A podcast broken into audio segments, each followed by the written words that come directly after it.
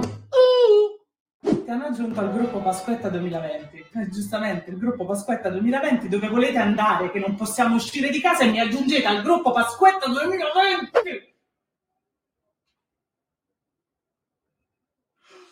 No! No, no, no, non puoi, non puoi! Sì, mamma, adesso devo scappare, una grigliata con gli amici. Ma che c'entra i webcam? Stiamo tutti dentro ca... Ma che ho capito, ma che cosa... Me lo sono messo. Guarda il lato positivo, almeno in casa non piove.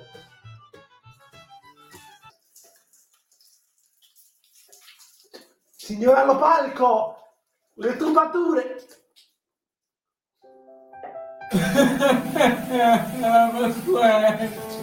Non piace! C'è bel tempo. C'è bel tempo, naturalmente c'è bel tempo. A Pasquetta di quest'anno c'è bel tempo per 40 anni. C'è sempre stato un tempo di merda. Proprio quest'anno deve esserci un tempo bellissimo. A Pasquetta c'è il sole. A Pasquetta, pu- Come dica! Scopone scientifico con gli amici più vecchi della compagnia! Comunque Pasquetta e Pasquetta, beviamo insieme. Ma Mirko e Piero? Guarda, Mi pro- pronto si sente qua, Mirko. Noi abbiamo già iniziato a, a bere. Perché Pasquetta è tradizione. Pasquetta. Pronto? Mamma? Sì. Auguri, auguri. Dai gli auguri anche alla nonna, ti voglio bene. Un bacio. Eh, c'è cascata, Mirko! C'è cascata. Sono un campione di questo. Vai a vomitare di là, vai a vomitare di là. Comunque, Pasquetta a casa non me le proprio Già, non dirlo a me. Inutile lamentarsi, siamo nella stessa situazione, no? Aspetta, cosa nonna? Vuoi che ti aiuti a fare la spesa online? Ah, eh, scusa, non devo andare. No, eh, Matteo non hai spento la web. Ma c'è la piscina in casa e si lamenta. Ma brutto! Passi a cagare, è che... Non esca! Non esca! Rientri subito in casa o la spariamo! Siamo pronti!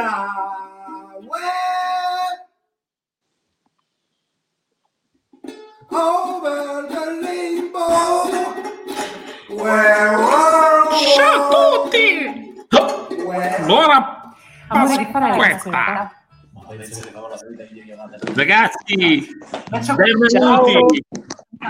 Eh, la Pasquetta dal divano in Buon diretta dal pomeriggio, divano. buon pomeriggio ragazzi, buon pomeriggio. Buon pomeriggio, Stefano Nicastro! Pa, pa, pa, pa! Ciao Martina! Ciao, Marti. campionessa! Eh, come vedete, noi stiamo facendo una Pasquetta rigorosamente in casa.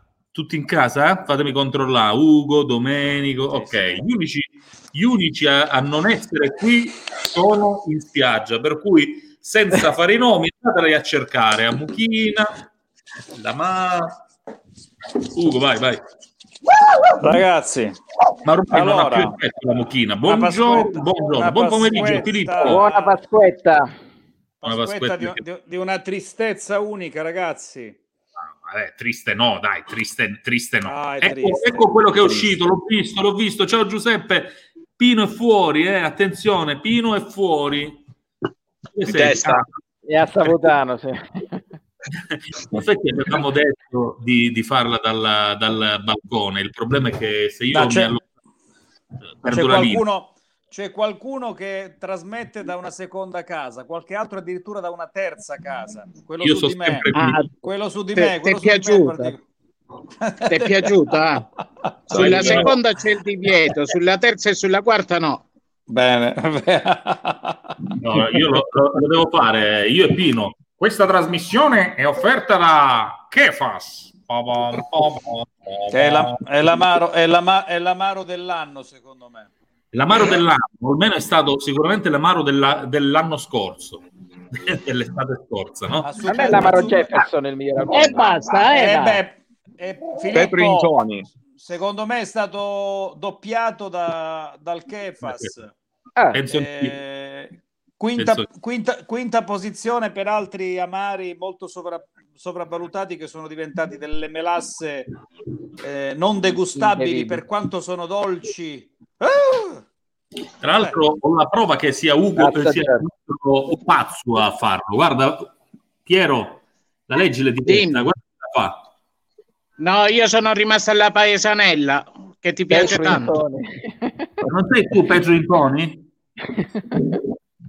Dicono che, Ah, che sia, che sia un ottimo agriturismo. Sì, dicono che sia un Che ottimo cosa? agriturismo. La paesanella? No, questo No, Pedro. Intoni. Pedro Intoni. Vedi? Di Petru Intoni, Bova Marina, c'è anche il telefono. Facciamo pubblicità alle cose buone della nostra È un regione. mio omonimo allora. È un mio omonimo allora. È un tuo Pure io mi chiamo Pietro Antonio. Pensavo fossi tu, pensavo fossi proprio tu. Salutiamo Giuseppe che Eh, era venuto andato subito via. Giuseppe, subito Salve in a tutti. Non, Allora, non portare, numeri- Giuseppe, non Salve a portare tutti. No, no, Giuseppe, vivi anche cielo. Eh, ma sì, me lo dicono in tanti. eh. Eppure oggi ho bevuto mezza bottiglia di vino. Ah, acqua. solo, solo Ma mezza mezza bottiglia. bottiglia da 5 litri, Giuseppe. No, no, mezzo, mezzo litro di vino. eh. Un altro mezzo ieri, l'ho fatta, l'ho divisa due giorni. eh. Di solito effettivamente erano 5 e 5. Eh No. beh, ora sei a dieta, finita la dieta devi piano piano... No, devi- è che in, com- in compagnia no, ti dà più c'è più stimolo, così insomma da solo ti, bevi. E ha meno calorie, mi sembra, in compagnia, no? Eh sì, Eh, fa- eh sì, perché te le dividi, no? Penso no, pure con... eh. anche quindi l'effetto così. eh, fa meno effetto. Io infatti un dito, neanche mezzo dito di, di rum, de- di rum e mi sono addormentato, mi sono svegliato perché c'era Alexa che mi diceva oh, oh, oh, svegliate, svegliate, c'è la trasmissione, svegliate. Non vi Oh, ma avete notato? Oh, Scusate, l'unica persona che non sta fietando è l'amico mio Ugo. Evidentemente il, il suo tasso alcolico è a zero. Allora, diciamo le cose come stanno. Prima dell'inizio della trasmissione, anche Filippo spesso si perde, Pino che arrivano in ritardo, si perdono una breve, veloce discussione tra me, Ugo, Piero e Domenico. Facciamo una sorta di briefing. E quest'oggi abbiamo iniziato da dove avevamo lasciato ieri, per cui Piero, che voleva fare una domanda al professor ehm, Aiello, aveva questa domanda eh, che alla fine ha detto, beh, me l'ha scritta, dice Cristian, gliela vuoi fare tu sta cavola di domanda? Eh, E falla, falla. stavamo litigando su questo. Piero diceva, ciao Gianfranco, ciao Gianfranco, quando ce fai una pizza Gianfranco? Mandacela, mandacela a casa una pizza, te prego, gorgonzola e salame per me, eh? grazie. Mamma mia. Eh, no, è Ma la mia. Gianfranco te la manda pure, è Giuseppe Serra che ti rigela, capito? Vabbè, ma la può fare a casa. Gianfranco la fa a casa e me la, me la fa avere. Insomma, una pizza ogni tanto. Io, lo- io ci ho provato a farla, ma non, non è la stessa, purtroppo. non è la stessa. Allora, la domanda di Piero ieri era: vai, Piero, di, di pure. No, ti ho nominato a te come, come messo a... Eh, Però eh, Ugo, fai, poi, fai. Ugo poi si frizza e fa Ugo finta non che. ha risposto, Ugo non ha risposto che te ne lamentina. Vabbè, dai, lo dico perché già ieri quasi il professor Aiello mi stava mandando a quel paese quando si parlava della remota possibilità di lasciare l'Europa, si era già era salito sul, sul suo sgabello. Eh, poi quando si è parlato di possibilità di battere di nuovo moneta, si è, si è quasi arrabbiato. Piero diceva, ma perché cosa ha fatto l'Italia dopo la seconda guerra mondiale? Come ha finanziato? Come sono state finanziate le aziende in crisi per la guerra? Eh, scusate il rumore, ma ho un fiume che passa qui vicino, è il rumore di fiume. Sapete quando le mogli decidono devono, lo dico a bassa voce, che se se- quando decidono che devono lavare i piatti nel mo- nell'unico momento in 24 ore in cui tu sei in diretta, vabbè, no, non sta lavando i piatti, sta facendo un frullato. È il fiume, il fiume è qui vicino. Quindi, ragazzi, questa era la domanda di Piero. Come hanno fatto? Con la rabbia. No, però io voglio anche, risposta, voglio anche la risposta da Piero. Come hanno fatto, Piero? Io oggi ho uno buono, ma se era buono buono sta via con noi, comunque. La Vabbè. voglio fare a voi che avete studiato. E falla a noi, dai. Filippo, vabbè, chi, chi vuole rispondere a Piero? Io ti ho già risposto, Ma- ho già detto. Ma è una, è una domanda a cui ha già risposto il professore ieri. Io non, non, Gliel'ho non detto. alza- No, la voglio sentire da voi in non maniera svizzera. Non mi Non vuole nemmeno. credere. Lui è un Cambia- economista, noi siamo nor- cambiamo- persone normali. cambia- cambiamo argomento, ragazzi. Devo, devo dai, trovare di nuovo il grafico per rispondere a Piero. Eh, perché comunque ci commento- sono delle persone che ieri non, magari abbiamo persone nuove, quindi ieri non hanno visto la puntata, è una puntata di Pasquetta, forse con un pubblico anche diverso. Certo. Piero, Cambiamo, cambiamo. Saluti a E tutti. eh. aspetta, ieri era Pasqua. Però piccola, pro- piccola provocazione, magari eh, ci sono state tante migrazioni, hanno cominciato a mandare soldi dall'estero all'Italia. Eh, può darsi. Pure, pure.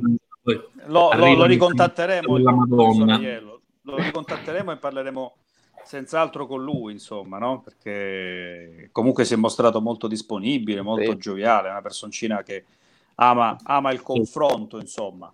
Beh, il confronto. Comunque, ama- comunque ama- io guardando, guardando questa curva, Cri, noto Mm. sempre che dall'81 al 91 è stato veramente incredibile. In dieci anni una roba. attenzione, è dal 51 dal 51 No, al no, no, 90. lasciando stare il 51, lasciando stare il 51, è proprio... Sì, ma io sto parlando proprio del 81-91, che è proprio una- un, un picco incredibile. Sì, sì, e, guarda, e guarda anche subito dopo il 91, prima, due anni prima e due anni dopo, qui ci sono Sì, quasi il 22%, quindi è incredibile. Una Però roba, una roba questa è la risposta a te. Questo grafico ti risponde, capito? Qui è nata Ah. l'Italia, è finita la seconda guerra mondiale e questo è il debito pubblico. Quindi come ha fatto lo Stato? Ha finanziato le imprese e altre le ha acquisite, le ha messe sotto l'ombrello delle cosiddette partecipazioni statali, cioè l'IRI. La tua domanda è chiaramente: ma perché lo Stato oggi non fa quello che ha fatto dopo No. la seconda guerra mondiale? No? Ha prestato soldi lo Stato? Sì. E allo stesso modo sta prestando i soldi una banca privata oggi con l'avallo dell'Unione Europea, quindi questa differenza è che tutti gli imprenditori oggi vogliono soldi gratis, soldi gratis, non ho capito il perché. No, cioè, No, no, no, non è questione, no, no, no, no, chiariamo, Ecco. non è questione di soldi gratis, è questione che se tu hai, torniamo sempre all'esempio più vicino a noi, che è sono diventate bar, improvvisamente serie. Era da bar, il bar, la rosticceria, il ristorante, e se hai per ogni giorno di chiusura una perdita quantificabile in tot migliaia di euro, ed è possibile quantificarla, in uno Stato che eh, vuole risollevare l'economia dopo questa guerra, che ancora tra l'altro continua, non puoi pensare che l'unica cosa che tu puoi dare agli imprenditori seri e onesti che hanno perso le giornate sia soltanto un prestito in maniera agevolata o da restituire in sei merdosi anni, che peraltro tutti stanno dicendo la stessa cosa, no? In sei anni. Ma quali sei anni? Ma allunghiamolo ancora di più. Uno Stato che voglia re- ripartire dalle macerie, perché noi avremo macerie, già ce le abbiamo, caro Piero, deve essere uno Stato che ti indennizza, non regala i soldi. Poi è chiaro, bisogna stare attenti anche a quei mascalzoni che cercheranno di untare il biscottino no, della corruzione, perché noi abbiamo tanti prenditori, soprattutto al sud, più che imprenditori, però con un vaglio e uno screening onesto tu riesci a capire chi sono le persone per bene e chi meno. Certo, ci sarà confusione, però il barista che da 40 giorni ha l'attività chiusa, tu lo devi indennizzare, gli devi dare qualcosa per ogni giorno in cui è stato chiuso. Non puoi limitargli a dirgli vatta a fare un prestito di 25.000 euro. È una puttanata che solo un paese come il nostro può fare. Detto Oh, oh, questo, E la, bottega di, e la bottega di 60 anni fa ha avuto questo stesso indennizzo, come parli tu, da parte dello Stato italiano. Ma Fammi erano capire. due, erano due Erano- diverse, altro- erano due cose. Non c'era nemmeno la bottega di 60 anni fa, Piero. Sono due Come no? C'era, diverse. diciamo, a Sono- Cori Verdi Nostra. A Cori Verdi Senti, Nostra era equiparata a un, un quando- bar di oggi. Quando il Quindi- Marshall ti ha aiutato, Piero, quando il Marshall ti ha aiutato, non ti ha detto Ah, io, ah, ti, ah, io ah. ti aiuto, io ti aiuto e poi me li devi restituire. E I soldi, volevo. si- I soldi dopo una guerra si danno, non si prestano. Poi è chiaro che ci saranno anche i prestiti, ma chi onestamente lavora e da 40-50 giorni vede eh, eh, eh, piangere letteralmente le proprie attività, qualcosina in più bisogna dargliela, altrimenti non ci risolleviamo. E l'Italia lo sa perché come diceva ieri Aiello, ma non c'era neanche bisogno di Francesco, che era una cosa che si palpa con mano, no? E l'Italia non ha soldi, ragazzi, noi non possiamo fare molto di più come paese. Ecco Bravo. perché c'è bisogno di un grande, di un Eh. grande piano di investimento europeo. E, e guardate che il grande piano di investimento europeo tutela tutti i baristi, sia quelli tedeschi, sì, sia sono quelli d'accordo. olandesi, sia quelli spagnoli, perché se tu decidi come Unione Europea di dare per i 40 giorni in cui Piero non ha guadagnato nulla, il barista Piero non ha guadagnato nulla, 400-500 euro al giorno, li dai sia a Francoforte che a Falerna che a Lamezia. Ed è così che deve arrivare la situazione. Se invece lasciamo che la Germania aiuti i suoi, l'Olanda aiuti i suoi e l'Italia aiuti i suoi, tu vedrai che i barristi olandesi riceveranno 1000 euro, quelli tedeschi 2000 e quelli italiani soltanto la possibilità di farsi un prestito e restituirlo in sei anni. Cioè, E bisogna quindi, essere europei. Sono d'accordo con te, eh, eh, sono d'accordo con te. La comunità europea deve prendere una decisione equa per tutti. Altrimenti sarà europei. spazzata via, eh, non lo dico io, cioè noi non siamo un gruppo di pericolosi sovranisti, Ma, Ugo, io penso che ci sarà semplicemente un'altra nuova grande crisi, non sarà spazzata via. Certo. In più c'è, c'è un- una piccola differenza rispetto alla- all'immediato dopoguerra. Eh, nell'immediato dopoguerra le imprese italiane non pagavano il 70%, fino al 70% di tasse per eh, dare da vivere a tutta la corruzione, a tutti gli, eh, a gli sprechi, a tutti gli uffici, a tutta l'inefficienza italiana.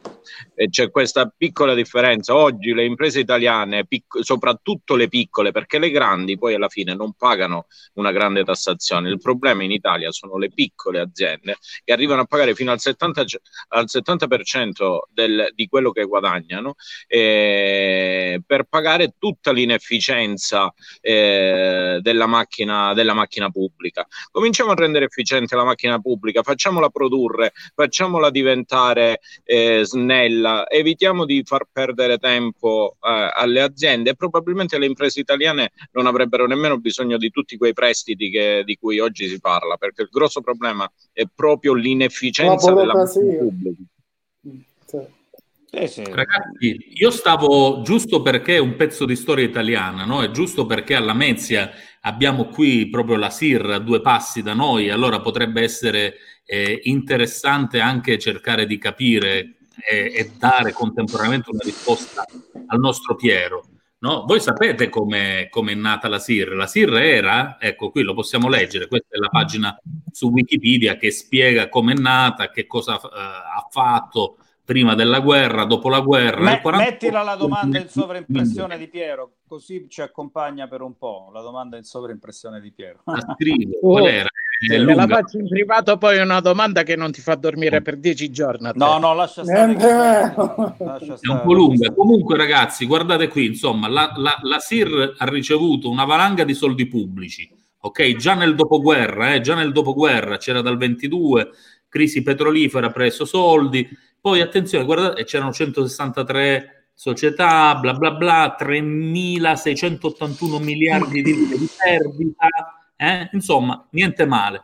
Tuttavia, nel 93, 1993, al Comitato SIR venne affidata la liquidazione di REL con il governo Amato che decise anche di utilizzare i 400 miliardi di quei 600 di cui si parlava sopra per ricapitalizzare TM allora oberata da bilanci negativi. Insomma, di cazzate questo, eh, questo nostro giovane Stato ne ha fatte, eh, ne ha fatte tante, quindi Sì. per dire molto Beh, velocemente che non è che Indubbia- indubbiamente, una, una sciocchezza. Eh. Indubbiamente, Cristian, però ci sono, ci sono delle cose che noi rischiamo non solo di ripetere, ma di aggravare, perché poi è chiaro che ogni epoca ha i suoi problemi e la, la- la burocrazia, come diceva gli amici, Pino in particolare, è il primo cancro. Però ci sono due cose di cui noi dobbiamo essere molto, ma molto preoccupati. E siamo a Pasquetta, ci sono ancora quasi tre settimane piene prima della fine del lockdown, che non sappiamo neanche se finirà, perché stasera, per esempio, Macron alle 20.02, questo è un Vabbè. discorso molto atteso a livello europeo, addirittura potrebbe prolungare almeno fino al 10 di maggio. Ora, siccome Francia e Italia e Spagna si stanno un attimo coordinando, poi bisognerà capire Io se l'Italia andrà avanti. Eh? No, no, no, no, io ho sentito minimo 10, tra l'altro ho chiamato eh, prima tramite Skype un amico di Parigi mi ha detto che si parla tra il 10 e il 15, poi vedremo un po' com'è la situazione, perché la, la Francia dovrebbe aver raggiunto il plateau. Però Sì, ragazzi, eh, alla fine, e questa è la prima vera brutta notizia, è che noi abbiamo una bomba atomica come la eh, Lombardia che continua purtroppo a produrre tristezza. Cioè lo stesso Fontana, e in Lombardia sono diverse le personalità istituzionali che non ci hanno saputo fare molto, oggi ha riconosciuto che le cose non stanno andando come avrebbero pensato, come hanno pensato due settimane fa, tre settimane fa, ed è quasi una sorta di autocritica.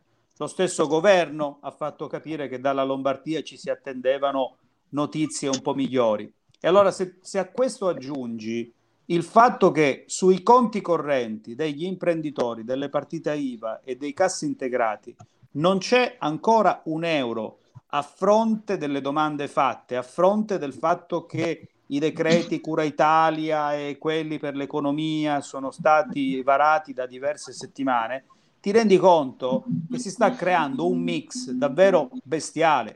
Il ministro delle Finanze ha promesso che in questa settimana le partite IVA con eh, i tanto sventagliati 600 euro saranno pagati.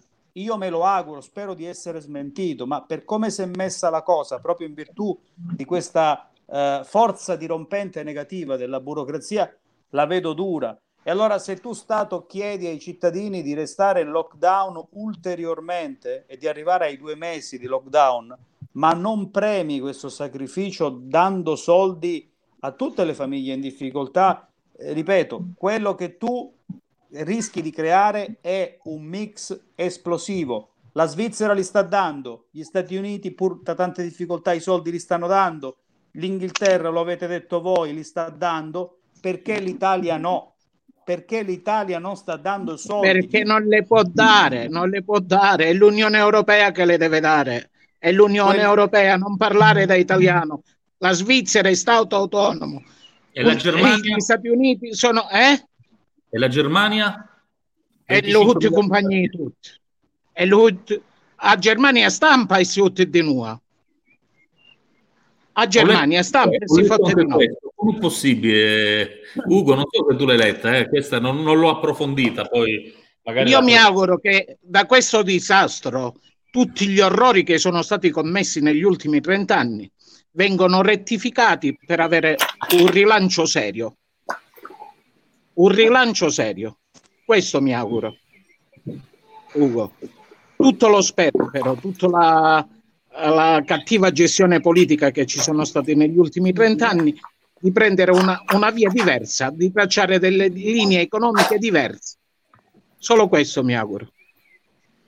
Sì, sarebbe una cosa buona se insomma si rivalutasse questo senso di europe- europeità, si può dire, europeismo, perché finora diciamo è servito a poco. Eh, Però ora attenzione alle bufale, eh, occhio sempre alle bufale. Ora Piero ha citato una cosa. No, no, no, in, in tutte queste trasmissioni ogni tanto arriva qualcuno che spara una cosa e non si sa se è vera, se non è vera, perché da qualche parte l'hai letta, da qualche parte l'hai sentita. Ora, guardate, faccio un esempio, non voglio parlare dello specifico, Piero è un esempio, eh? È un esempio Sì, sì. in cui non parliamo della notizia in sé, ne parliamo come, come fra amici sul divano. Allora, guardate, guardate qui. Piero diceva, la Germania stampa moneta e se ne fotte. E al volo, siccome l'avevo letta al volo da qualche parte, scorrendo, perché ormai l'informazione noi l'abbiamo sul telefonino, avevo letto questa cosa, sono andato al volo a cercarla. La Germania, e trovo subito in effetti, la Germania stampa 550 miliardi di euro. Dalla Germania che stampa dal nulla 500 miliardi, stampare soldi, antidiplomatici.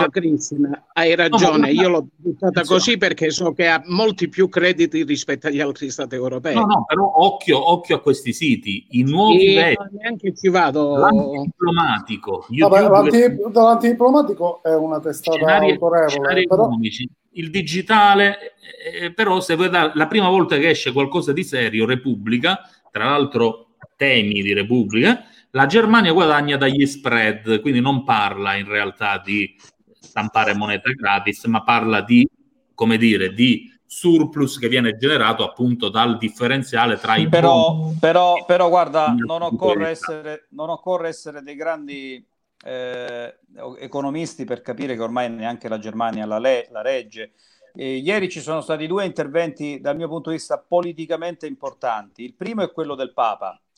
Eh, in tempi di crisi i papi hanno sempre saputo, quando hanno voluto, fare politica. Lo ha fatto Karol Wojtyla quando c'era la cortina di ferro, allora lanciava attraverso le sue omelie queste vere e proprie bombe diplomatiche che poi sortivano degli effetti. L'ha fatto prima della caduta eh, del muro di Berlino. E poi c'è stato l'altro messaggio, quasi in contemporaneo con quello del Papa, del presidente della Repubblica tedesco Steinmeier. Ora, il presidente della Repubblica tedesco come istituzione non è che valga moltissimo, però ha un potere dal punto di vista morale, ha un ascendente morale sul popolo molto forte. E ieri Steinmeier, approfittando della crisi anche esistenziale in cui si trova Angela Merkel, che è stretta tra due indirizzi governativi, i falchi e le colombe, quelli che dicono aiutiamo tutto il continente e gli altri invece che dicono no, facciamoci soltanto i cazzi nostri.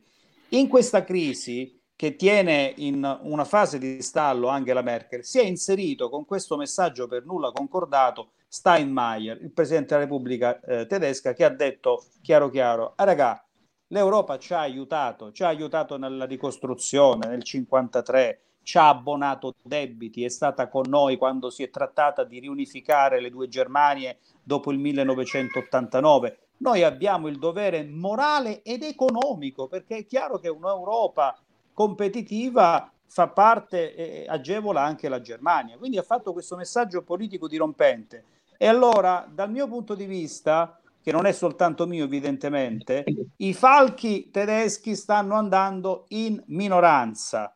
Ora bisogna soltanto sperare che nel prossimo Consiglio d'Europa, che è qualcosa di diverso dall'Eurogruppo, i premier, magari dopo l'ennesima scazzottata, eh, riescano a trovare l'accordo. Una cosa è sicura, eh, come diceva anche ieri il professor Aiello, eh, il MES non può andare bene, altre misure così piccole non possono andare bene, ci vuole un investimento quale mai è stato fatto dal dopoguerra in adesso. Io sono molto fiducioso, cioè ho passato dei brutti momenti perché mi sono interrogato su questa cruccaggine tedesca, no? il volere No, soltanto una cosa, ma adesso sono ottimista. Pro- Proviamo a ragionare in un modo diverso, perché ecco, noi stiamo parlando probabilmente di massimi sistemi, ma chi ci segue, è vero che ci, ci- ci seguono molti da tante parti d'Italia e d'Europa, ma chi ci segue nel locale. Pro- Proviamo a immaginare invece nel nostro locale quali saranno le conseguenze economiche di questa crisi. Cioè proviamo ad immaginare, ma facendo nomi e cognomi, no? Sem- no, non nomi e cognomi di persone,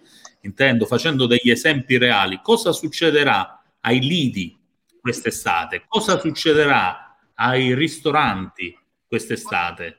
Cosa succederà all'economia dei paesi come Falerna, come Soverato, come eh, anche più piccoli come, come Staletti? Non lo so, ecco, eh, o ancora cosa succederà a città che vivono di servizi come Catanzaro che vive sostanzialmente sugli uffici pubblici, cosa succederà ai centri commerciali?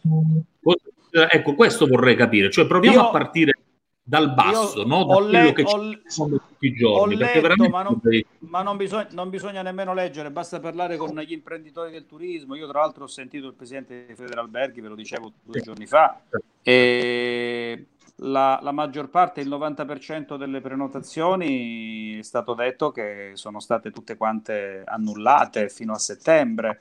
Questo vi fa capire che dato pesantissimo che noi stiamo già fronteggiando in una Calabria, in un sud, la cui prima industria eh, è il turismo, cioè la cancellazione delle prenotazioni fino a settembre eh, significa che sarà un'estate soltanto di ricostruzione dalle macerie, però questo- io vi dico una cosa, che già la sola ricostruzione sarebbe un ottimo vantaggio per poter essere competitivi nel 2021. Io temo che non tutti riusciranno però a ricostruirsi, che qualcuno uscirà purtroppo morto. Ti ho mandato, Cristian, nel nostro WhatsApp redazionale, ecco esattamente, questi sono gli, adegu- gli adegu- ecco, gli leggiamo- adeguamenti, gli adeguamenti, visto che parlavi di lidi, gli adeguamenti che si prospettano per le imprese balneari, per eh, tutti quelli che fanno questo tipo di turismo. Ora, guardate che cagata che ci aspetta. Plexiglass o materiale del genere che distanzierà un settore di ombrelloni da un altro, le- le- le- una sdraia da un altro, insomma, eh, tra l'altro io lo chiedo agli amici più praticoni, Domenico, Piero, ma il plexiglass, perché si dice che siano plexiglass quel- quel- quelle- quei pannelli, cioè a a 35-40 gradi, no? in una giornata balneare d'agosto, da di luglio, non rischia di incendiarti nel mentre stai a prendere il sole? Cioè, che tipo di protezioni sono queste cose qua? Protezioni credo No, che ma credo che siano. queste cose se la sono... No, no, ma comunque questa è una stupidaggine che hanno, secondo me, provato a mettere lì, ma non credo Eh, proprio ma- che nessuno Ma se tu devi eh, fare, mette... se devi fare il distanziamento sociale anche sulle, diciamo, sui lidi balneari, no? Sui lidi, e, e Sì. dovrai per, per- per forza, eh, cioè voglio dire, ci saranno dei costi di adeguamento che le, le aziende, gli alberghi, i lidi e quant'altro fanno turismo dovranno sostenere, perché non potrai pensare di andare a mare quest'estate come ci andavi già nel 2019 e, e chi ti dà dei servizi sulla spiaggia dovrà adeguarsi, quindi deve fare delle belle spese.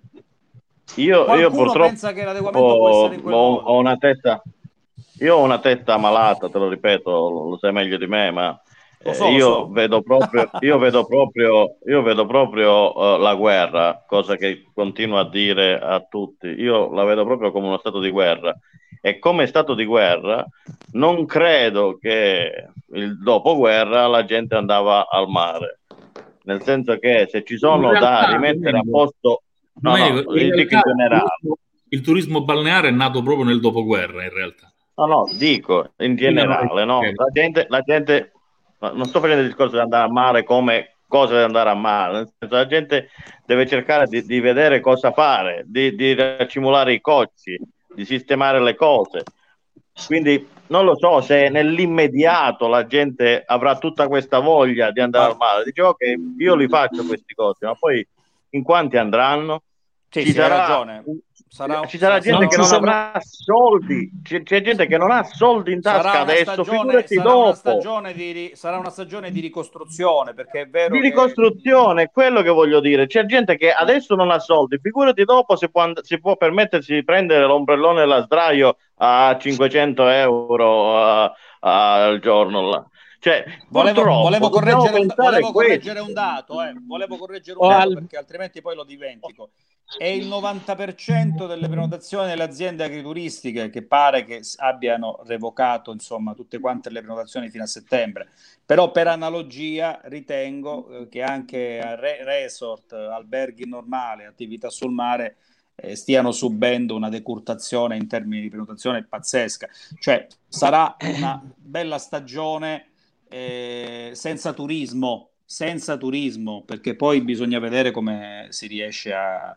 Cioè, io ho parlato con alcuni imprenditori, pensano già al 2021, ragazzi, pensano a sopravvivere. Esatto, esatto. Devono Anche pensare perché- dopo. Ugo. Non ci sono soldi, io per- le famiglie non hanno soldi. Esatto, Se lo Stato perché- contribuisce alle famiglie, utilizzeranno quei soldi contribu- solo per fare le spese co- eh, correnti del giorno. anche se contribuisce, utilizzeranno quei soldi per altre cose, non per, per le le spese cose, quotidiane. non lo so, più Futili. per le cose più importanti. Poi sicuramente ci saranno anche quelli che hanno i soldi, eh, si potranno so. permettere altro che Ma il, ma il turismo, però il turi- in generale il io la turismo vedo di così. massa, diciamo che per quest'anno lo vedo abbastanza morto. Eh, bisogna soltanto Esatto. ricostruire, bisogna, bisogna sapere che cosa ricostruire. Eh, da una parte le aziende e le imprese balneari che fanno turismo, ma dall'altro bisogna ricostruire i redditi degli italiani e soprattutto di quelle migliaia e migliaia, se no addirittura di milioni di famiglie che una parte del reddito lo mettevano da parte per poter andare a fare la vacanza. Eh, è una catena, no? È, è un circolo da questo punto di vista. Eh, certo. Filippo, Sì, sì. Filippo, eh, veniamo a te perché tu ci dai sempre quelle che sono le notizie o perlomeno i riflessi delle notizie scientifiche. Io eh, devo dire, sono molto depresso oggi, non tanto per questa anomala Pasquetta. Salutiamo Mario, Però- salutiamo il nostro chef Mario dalla carbonara. Ciao ragazzi, Ciao, chef. buona Pasquetta a tutti. Buona Pasquetta Filippo, a te. Continuo ad essere un po' triste perché le notizie che arrivano dalla Lombardia non sono come quelle che ci saremmo aspettati a distanza di qualche settimana fa. Insomma, si diceva che eh, i progressi sarebbero stati veri, ma invece si continua a parlare di fase di stallo. Io te la ripeto, questa domanda l'ho fatta anche nei giorni scorsi, ma la Lombardia non, non accenna a diminuire, cioè diminuisce probabilmente il volume del contagio, ma i morti sono là, i ricoveri ci sono sempre, eh, è una bomba ancora in esplosione, cioè se è vero che è stata definita come una bomba atomica, il, fallout, come, come si dice, ancora non c'è, cioè è una bomba che sta ancora divampando. No, per, per fortuna la, la bomba sta diminuendo come effetti, eh, effetti terribili che ha avuto all'inizio. Se guardiamo le curve, anche in Lombardia, le curve dei nuovi contagiati stanno diminuendo. Eh, quello che è successo in Lombardia e sarei curioso di sapere veramente nel dettaglio eh, cosa è successo e quali sono i dati nel dettaglio, anche se la Lombardia, la regione Lombardia fa un po' di confusione con i dati, con i numeri, dopo lo spieghiamo bene cosa, cosa, cosa ha combinato. Eh, quello che mi interesserebbe sapere e spero di, di essere, di, eh, che lo rendano pubblico è veramente quanti, infe, quante infezioni nosocomiali abbiamo avuto, cioè quante infezioni a livello ospedaliero e quante invece a livello sociale, quindi quante sono state generate nei pronto soccorsi per mancanza di percorsi, quante nell'RSA per mancanza di percorsi o per mancanza di attenzione, eh, quanti da, nei, nei vari reparti che hanno consentito accesso a personale non sanitario o personale sanitario infetto senza eh, dovute precauzioni. Ma Perché possiamo me- dire che, i con- che i conti non tornano, Filippo? I conti non tornano, i conti non tornano eh, perché la Lombardia è stata una delle prime regioni a chiudere e quindi se tutto avesse funzionato alla perfezione, la Lombardia sarebbe la prima eh, regione a uscire dalla, dalla crisi, invece ancora sta lì ed è la regione più importante.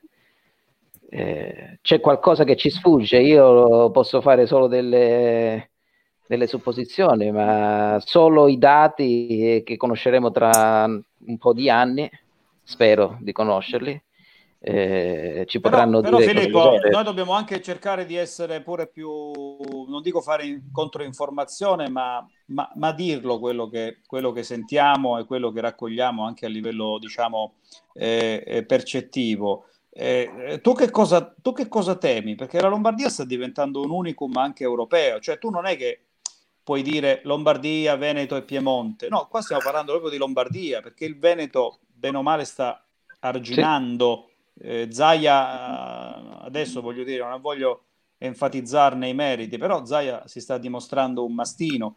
Io in Lombardia ho visto una pluralità di decisori e di decisioni, di stop and go, eh, una continua eh, alternanza di indicazioni e di indirizzi politici che alla fine ha decretato questo. E poi abbiamo visto tutti quanti come sull'altare della sacra produttività, e parliamo di Alzano, Nembro e della Val Seriana, con le 2700 imprese che hanno continuato a lavorare con i loro 80.000 lavoratori fino al 16-17 marzo, ecco, su questo altare della produttività siano state eh, sacrificate migliaia e migliaia di vittime su cui, secondo me, la storia giudiziaria dirà molto, ma anche la magistratura un domani farà eh, o cercherà di fare giustizia. Anche Rina Vescio, questa nostra amica che adesso ci scrive dal Pavese, in Lombardia, eh, è convinta, e me lo dice spesso anche eh, in alcune chat che mi manda, che i conti non tornano. No. Filippo, tu Cioè, se dovessi, se dovessi parlare privatamente a ciascuno di noi, no? Che cosa gli Secondo Intanto me è andato voglio- così, così, così. Vi voglio dire solo una cosa, il 90% dei miei fornitori sono lombardi, io non ho avuto un ritardo sulle spedizioni da quando è iniziata la crisi, quindi probabilmente non hanno mai chiuso. Non hanno mai chiuso. Ti posso, ti posso dire però dall'altra parte che eh, l'Italia, grazie a una cosa che è chiamata devolution, ha generato 20 sistemi sanitari regionali all'interno di un debole sistema sanitario nazionale. Viva il Eh, federalismo! Evviva il federalismo. Ogni sistema sanitario regionale chiede consulenza agli esperti. Io adesso non voglio fare nome e cognomi, ma Galli e Gismondo hanno banalizzato il coronavirus fino a ieri. E sono due lombardi, sono due eminenti, eminenti figure dell'infettivologia lombarda del sacco. Loro sono i consulenti regionali del, del sistema sanitario regionale. Adesso, se qualcuno mi sente, eh, può, può agire di conseguenza. Nel, nel Veneto abbiamo eminenti eh, infettivologi che si chiamano Coccia, che si chiamano Concia, che si chiamano, eh, adesso dimentico quello di Padova, che invece non hanno sottovalutato, così come non l'hanno sottovalutato i laziali, perché non so se avete mai sentito il nome di Nicola Petrosillo, ma Nicola Petrosillo è l'infettivologo a capo dello Spallanzani, non va in televisione, non va in televisione. Eh, pensa, pensa a fare da consulenza alla regione Lazio e a curare i pazienti e a fare una strategia di uscita nel migliore dei casi. La regione Lazio, nonostante sia un porto di mare con 5 milioni di abitanti e Roma è Roma, non, è, non ha avuto la crisi. Eh, torniamo a bomba. Se continuiamo col sistema sanitario, con 21 sistemi sanitari regionali, avremo la Calabria que- nella situazione in cui è, con ospedali come quello di Lamezia Terme, e la Lombardia con un flusso di miliardi di euro alla sanità privata piuttosto che alla sanità pubblica. Filippo, anche Napoli, anche, anche Napoli che è una metropoli, perché poi diventa una metropoli molto, molto grossa, c'è una densità eh, a livello di popolazione che è la prima in Europa, con tutti quei comuni dell'Interland che fanno lievitare la zona del napoletano, forse fino a 3 milioni di abitanti. Cioè anche Napoli molto contenuta, molto, molto disciplinata, eppure c'è un disordine urbanistico in quelle zone, no? fatto anche di promiscuità abitative. Beh, dove se ci fosse stato un minimo sicuramente sarebbe divampato e avrebbe investito mezzo mondo. E, è vero, c'è un mastino come De Luca, è vero, ci sono state decisioni uniche e univoche e non tutta questa confusione, governo, comuni, regioni, ministeri e quant'altro. Però Filippo, eh, il fatto che da Napoli e Roma siano arrivate queste lezioni, intanto di senso di responsabilità, eh, non basta da solo a spiegare il perché queste metropoli si stiano salvando, perché la Calabria si sta salvando, sta tenendo, ma le ragioni sono abbastanza intuibili. Ma perché queste due grandi metropoli stanno reggendo? Stanno leggendo... eh, non È il so clima, dire- come dice Burioni, perché ieri Burioni da Fazio ha detto il clima mite. Sì, clima mite, però adesso, da adesso in avanti, fino a fine febbraio, marzo, faceva Esatto. freddo anche qui, no?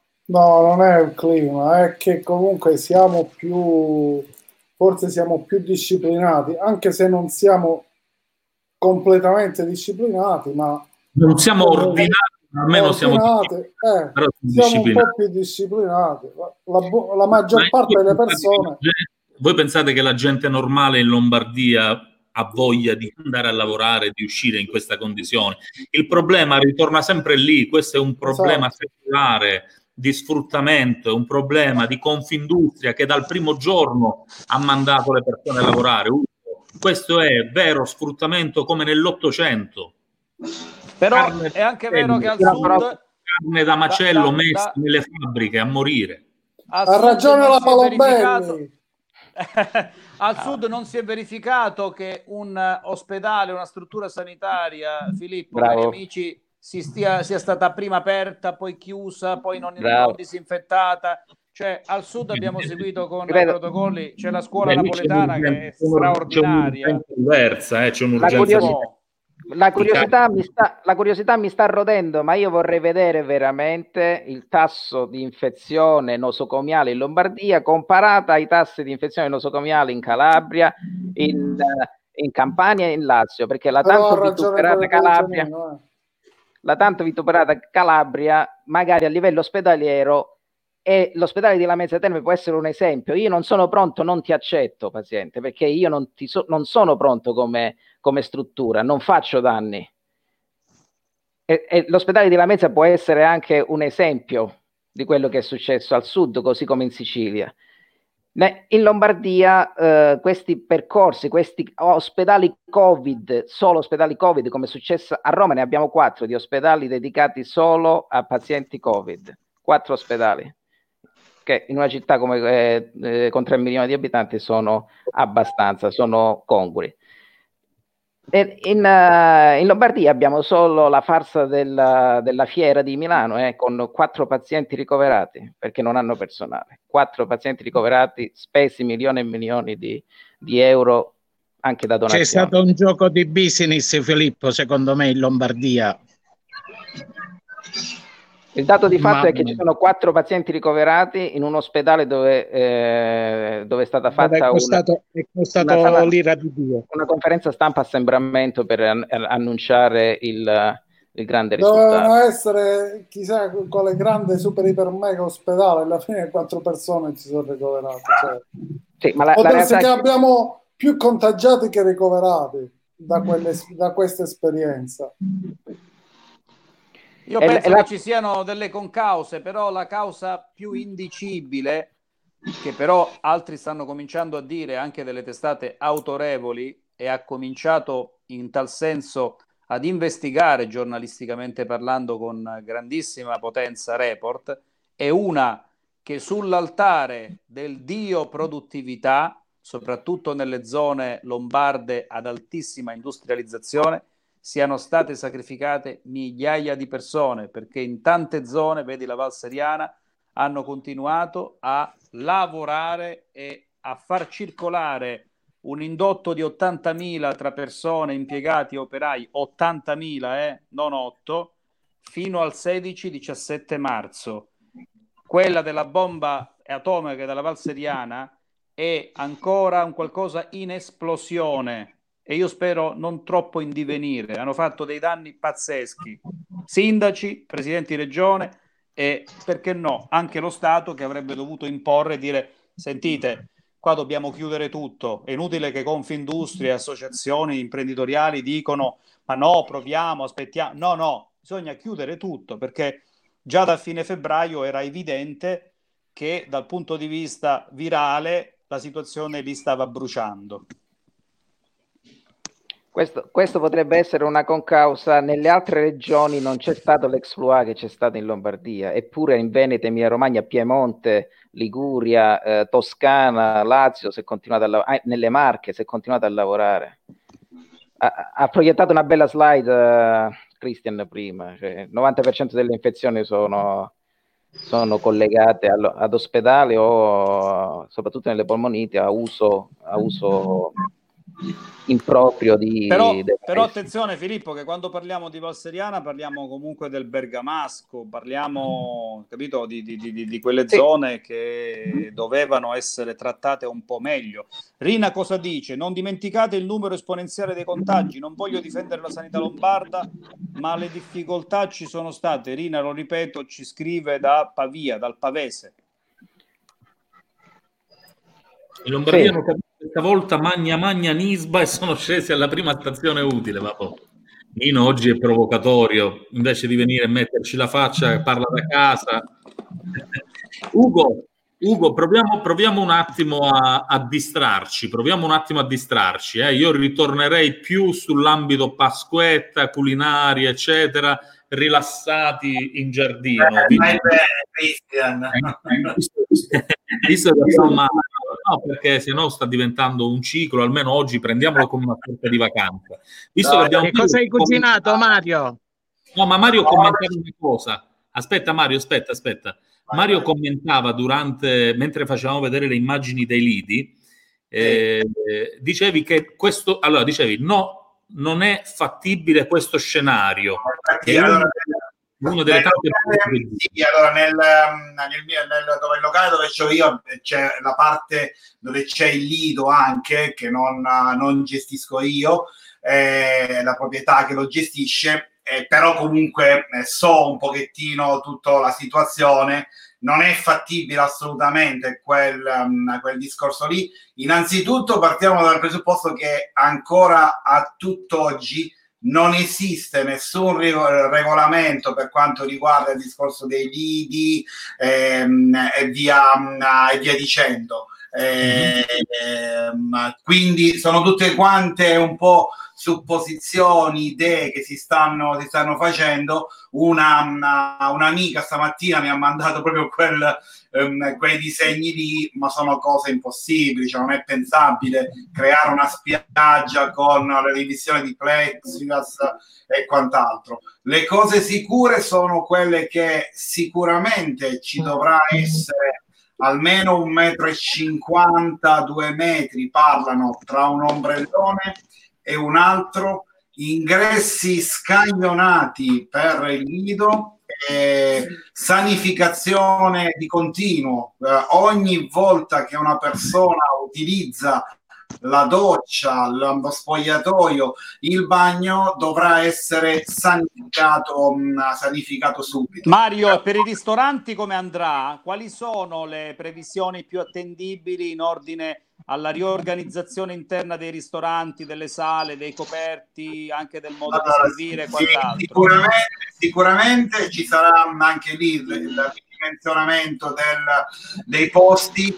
eh, tanti si sta, si sta valutando adesso un po' il discorso, si valuterà eh, chi riuscirà ad aprire perché ci sono posti che comunque hanno 30-40 posti a sedere non è impensabile affrontare una stagione estiva con eh, 15 coperti. Tra l'altro, tra l'altro il decreto eh, vieta attualmente il licenziamento di qualsiasi persona. Beh, questo il problema è se le aziende non possono licenziare riusciranno a No. restare in piedi. Ma, so- ma- ma poi la cosa, la cosa assurda è che io c'ho 70, avevo 70 coperti, avevo 15 persone di personale, adesso devo farne 35, ma devo mantenere comunque sempre 15 persone e non può stare in piedi un ristorante con questi numeri in questo modo. qua. Ma si possono lasciare in cassa integrazione, Mario? Eh, Sì, chi è stato ass- chi è assunto, um, chi alla data del 23 febbraio No, era no, è, sta- è stata modificata quella norma anche successivamente. Eh, ma ancora non è, infatti, proprio ma, prima di venerdì eh, mi ha chiamato il um, consulente dicendomi questa cosa, però ancora non è, non è certa sta cosa, sta cosa, non è uscita ancora la cosa definitiva ehm, e, quant'altro. Però poi, eh, cioè, sono cose veramente che per un ristorante, cioè uno va, va a cena la sera, vuole stare un'ora in santa pace, tranquillo, non puoi avere la mascherina, il cameriere che ti serve con la mascherina, poi ogni volta che fai togli la mascherina, assaggi, rimetti la mascherina. No, no, no, la mascherina non è prevista per chi, per chi, per gli avventori, assolutamente. Solo all'ingresso la misurazione. Vabbè, comunque questo lo vedremo, lo vedremo e chiaramente tu ci terrai informato perché sei uno interessato in prima persona, Mario. Però volevo, siccome prima parlavamo eh, di qualcuno ha detto quest'estate non ci saranno lidi, non ci sarà turismo, eccetera, ma attenzione, guardate cosa vuol dire oggi qual è la composizione italiana della spesa turistica. 60, eh, 56% sono alberghi e ristoranti, quindi senza turismo eh, i alberghi e ristoranti perderanno il 56%, abitazioni, sanità 3%, trasporti 6%, ricreazione e cultura 14%, alimentari 7%, moda 10%, cioè non riaprire l'industria turistica in Italia e soprattutto in alcune regioni que- come quelle del sud Italia vorrà dire veramente tagliare l'economia e far perdere completamente un anno. Non dimenticate che queste sono regioni dove il lavoro stagionale È la è- cosa- Ma allora perché secondo te io ho detto che è una guerra? Mi riferisco proprio a questo, perché non è che domani mattina finisce, finisce questo coronavirus e tutti andiamo a lavorare siamo belli felici e contenti. Non ci sono i soldi, non ci sono i soldi per pagare i dipendenti, non ci sono i soldi per andare al ristorante. Cioè, non è così, non, non- non si attiverà tutto dall'oggi al domani. Prima lo capiamo e prima faremo tutti quanti una sorta di, eh, non lo so, un mea culpa, cioè stiamo lì, cerchiamo di, di recuperare questi cocci e, e di rimetterci in moto. Ma scordatevi che domani mattina Conte dice ok, siete liberi e si torna tutti come eravamo il giorno prima del coronavirus. Quindi la- eh, Domenico, solo la Calabria rischia di perdere so. tra 2,5 e 6,5 miliardi quest'estate. Ma Questo è il so, problema. so. Cosa. Se noi parliamo- se noi parliamo dell'intera Italia, del, dei- del caso del MES che probabilmente rappresenterebbe 34 miliardi per l'Italia, quando la, la Calabria, solo dalla mancanza del turismo, che si concentra nei mesi da giugno a settembre, rischia di perdere fino a 6 miliardi e mezzo, capisci che, capisci che quello va risolto. Non si può dire quest'anno, siccome è come una guerra, non ci potrà essere il turismo, perché ci sono regioni come la Calabria, la Sicilia e la Sardegna che vivono di turismo. La Lombardia vive di altre economie per tutto l'anno, vive di fabbriche, di C'è da dire c'è da dire- anche una cosa, tutto quanto il discorso turismo ad oggi non esiste un minimo articolo su qualsiasi decreto fatto da oggi. Cioè si parla di tutto sui decreti, ma non c'è una minima- un minimo accenno, un minimo articolo di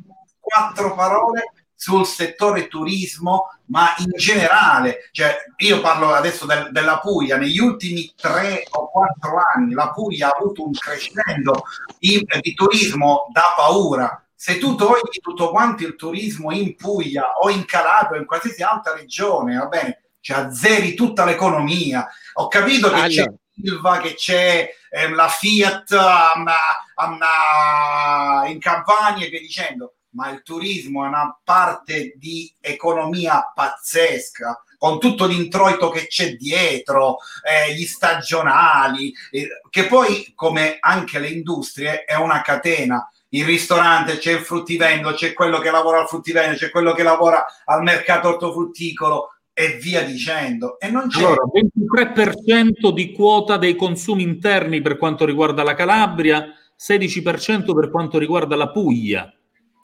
33% per quanto riguarda la Sardegna. Cioè, questi sono numeri che vuol dire che altro che pensare all'autotrasporto, eh, cioè questo, questo è quello che fa andare avanti un terzo, una persona su tre in, Cala- in Sardegna. Qua devo dare ragione a Ugo che Sì, deve sì. mettere i soldi allo Stato Certo, perché ma- i spostamenti non se ne possono avere soldi alle persone per spendere non ce n'è quindi il turismo che è composto da persone che vengono fuori dall'Italia o persone che vengono dal nord Italia al sud non si possono spostare perché non hanno le basi economiche quindi il turismo per quest'anno non scordiamo Non, io non penso, non penso possa essere possibile. Ricordatevi che ci sono dipendenti Eh, statali, eh, ci sono turisti, stranieri, Esatto. i dipendenti Lo statali so, Cristian, lo so, Cristian, però, però guarda, il dato, il dato di Conf... conf mm, eh, Ma mica vanno Conf tutti in Agrico- albergo. No, no, no, però il, da- il dato di Confagricoltura, che oggi il suo presidente diramava, e cioè 90% delle prenotazioni, stiamo parlando delle camere, quindi di pensione completa nell'ambito turistico, eh, revocato, comunque annullato Vabbè, ma perché comunque c'è incertezza, indica- Ugo. Sì, no, ma, no, ma è È indicativo, ovvio, ma è eh, indicativo, uno- ma è indicativo. Ma è indicativo Sì, che è la, indicativo, la stagione ma- è bella fatta, è bella, è Ma bella tutti hanno, hanno tutti cancellato perché se non so se posso uscire che mi...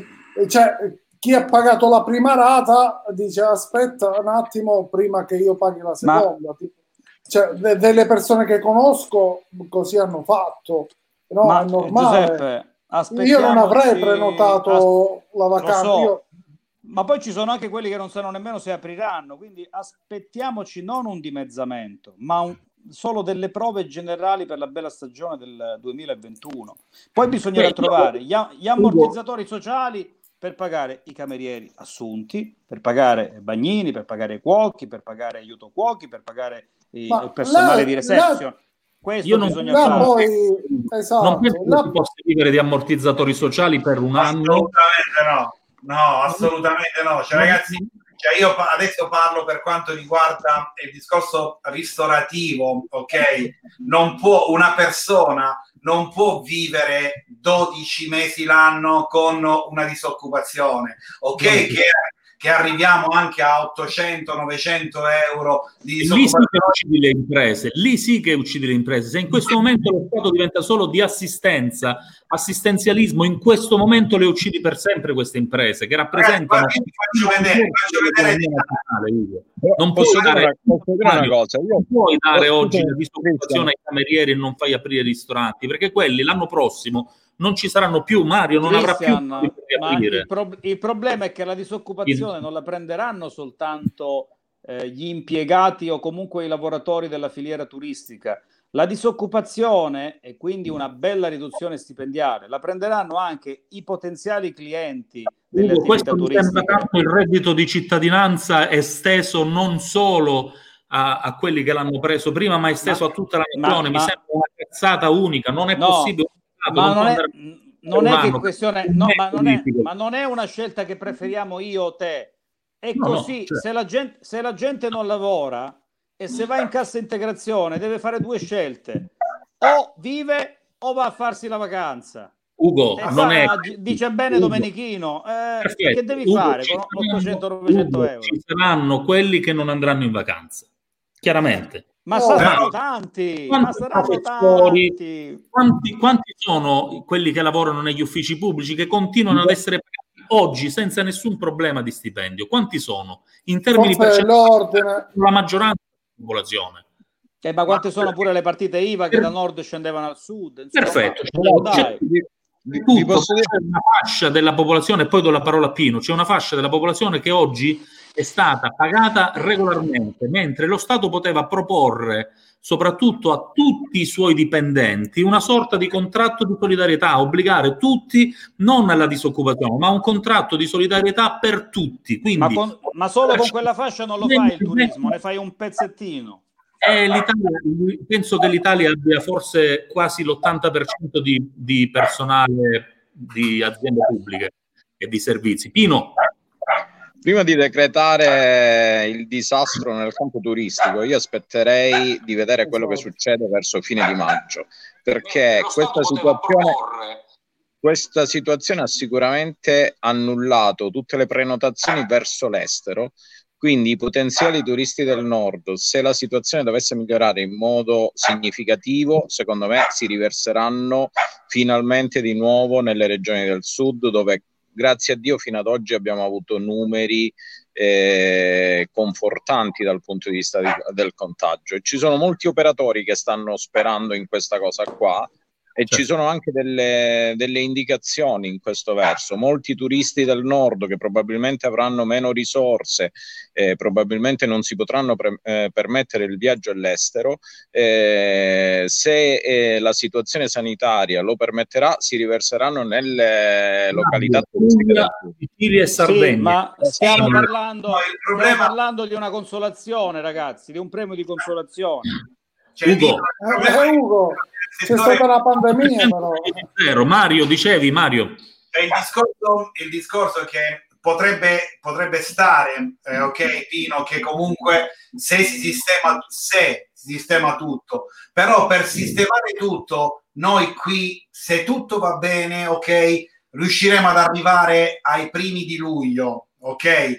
Una struttura stagionale per stare in piedi non può lavorare due mesi. Stavo dicendo, giusto l'altro giorno, vi faccio vedere giusto due calcoli, ok, che ho fatto io quando l'altro giorno che abbiamo avuto questo discorso del decreto del prolungamento.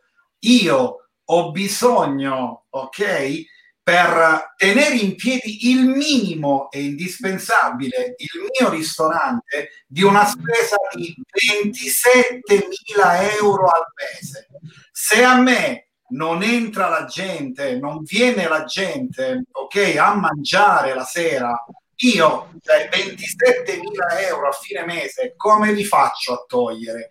E il discorso del un mese, due mesi di lavoro per un, un lavoro stagionale non può stare in piedi. Dobbiamo parlare almeno, almeno, almeno di 3-4 mesi, ma pieni, vuol dire di 90-100 giorni come se fossero tutti i sabati. Ok, se no non può stare in piedi, anche perché cioè, la mia attività, per fare un esempio, l'estate deve lavorare per mantenersi anche il periodo, il periodo invernale.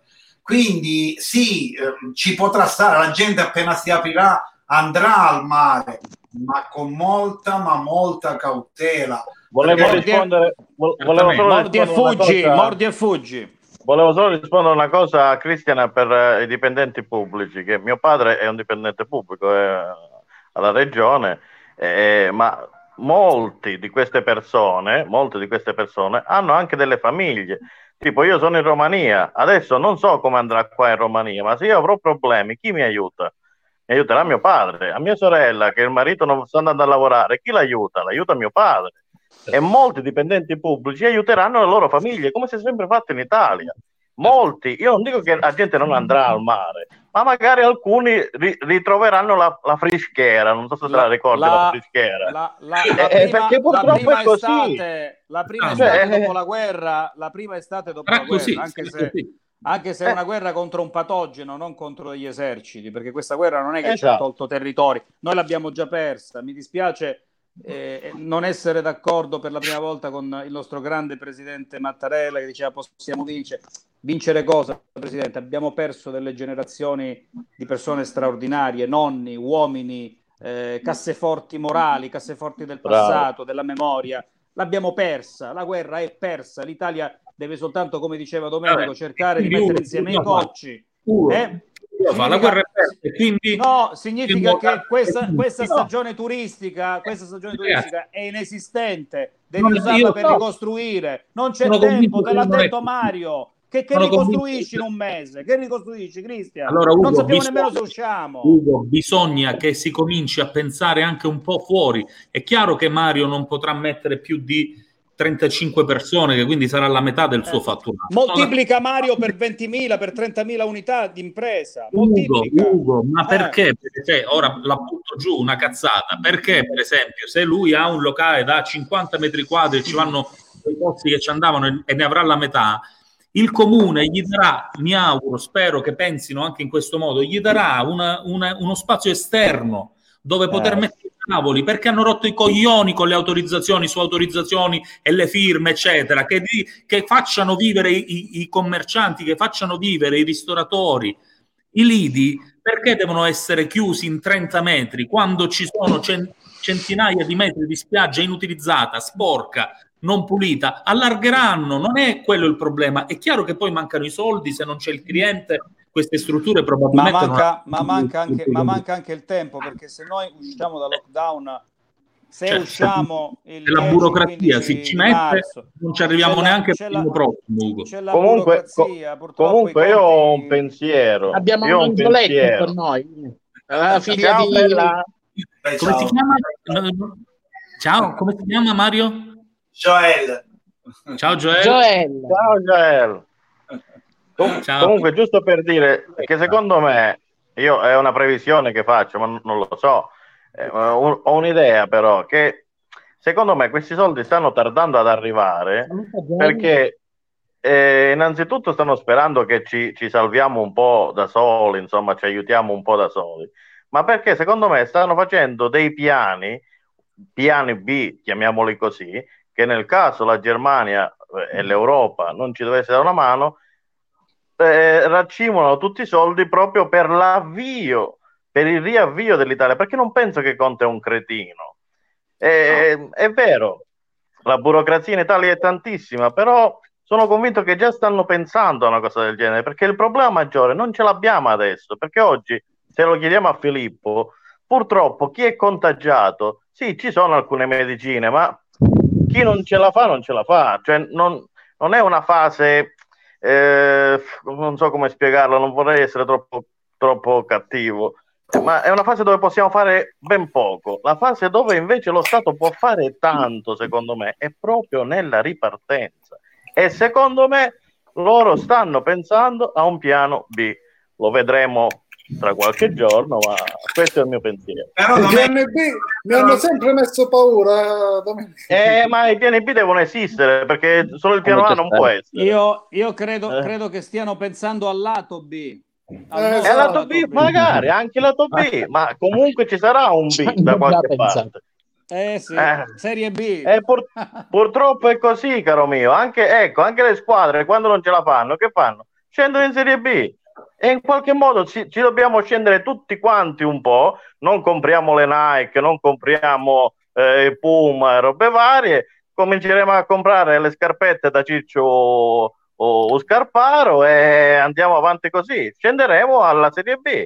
Ma non fa niente, l'importante è ripartire. Questo è, la- è- è adesso il motto che deve, deve circolare in Italia, ripartire. Proprio Ma dobbiamo essere... aiutare, Domenico. Se non ci aiuta lo Stato è impossibile. Esatto, ma, ma l'ho detto, l'ho detto. Serve un piano B e secondo me loro stanno pensando proprio a quello. Perché mi sembra strano adesso che n- non vedo troppi soldi muoversi ed è strano. Secondo me invece si sta proprio creando un piano B e infatti in un'intervista Conte lo disse alla Merkel, se non ci aiutate faremo da soli. Faremo da soli. Adesso io non so, i complottisti dicono che ci prendono i soldi dal- dal- dal- dai conti correnti. Può essere anche quello, io non lo metto in dubbio.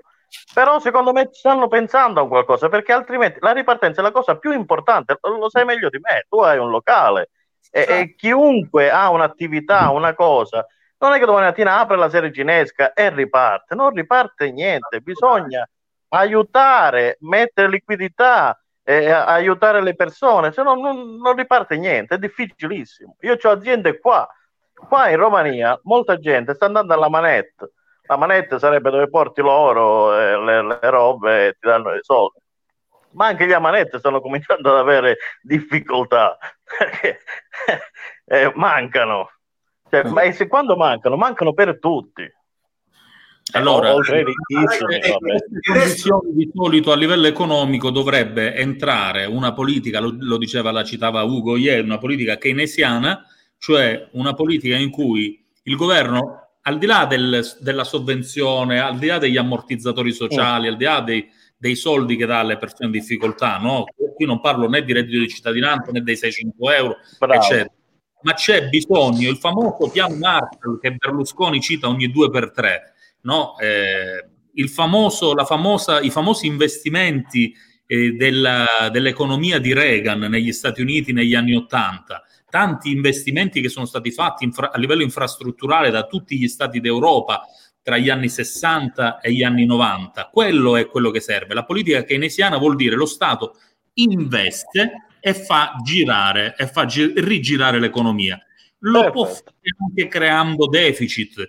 Chiaramente è questo che probabilmente eh, a loro fa chiedere i soldi all'Europa, perché per, per costruire l'autostrada Salerno-Reggio Calabria 2, la Bari-Reggio Calabria, ci vogliono soldi, non la puoi fare, in de- non la puoi fare senza, i- capito? senza avere la possibilità di pagare gli operai alla fine del mese.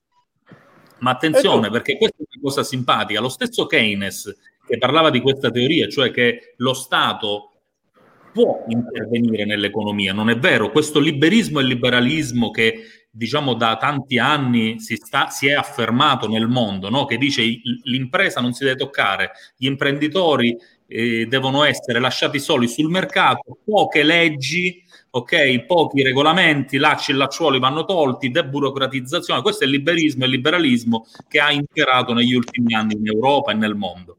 Però poi arrivano gli shock come la seconda guerra mondiale, questo, in cui lo Stato deve intervenire. Allora si cambia politica. Quando cambi politica, lo Stato finanzia e addirittura Keynes è arrivato a dire che in alcuni momenti drastici, come quello che oggi stiamo vivendo, aggiungo io, è molto, è molto probabile che lo Stato abbia convenienza a pagare persone per scavare buche e altre persone per coprirle, perché questo girare l'economia non si tratta, attenzione, non è il reddito di cittadinanza che ti fa rimanere come noi sul divano. Si tratta proprio di mettere liquidità nel sistema. Il problema è che oggi l'Italia la liquidità non ce l'ha, purtroppo. E fortunatamente o sfortunatamente non abbiamo buche Eh, da coprire. E abbiamo, e abbiamo, Cioè, un abbiamo debito- lavori da fare, un debito- insomma, ne abbiamo un tanti. debito- Le abbiamo, le abbiamo buche, un le abbiamo. debito No, no, spaventoso. nel senso- abbiamo un debito spaventoso e per rispondere alla domanda anche di Piero prima, pur senza essere noi economisti, ma cercando di far ragionare un po' e di mettere in moto le sinapsi, abbiamo bisogno degli altri partner europei che sanno un po' meglio che ci siamo ritrovati in questa comunità europea che adesso si tratta di eh, rendere sempre più Unione Europea. Ci giochiamo la partita del secolo, cioè noi siamo negli anni 20 del 2000. Se andate un po' indietro nella storia, no? questi anni 20 sono sempre stati un po' traumatici.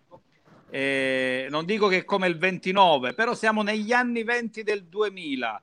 Eh, sono anni traumatici, anni in cui storicamente quelli dell'inizio, il primo ventennio di ogni secolo, basano qualcosa su cui poi l'impalcatura dovrà essere costruita.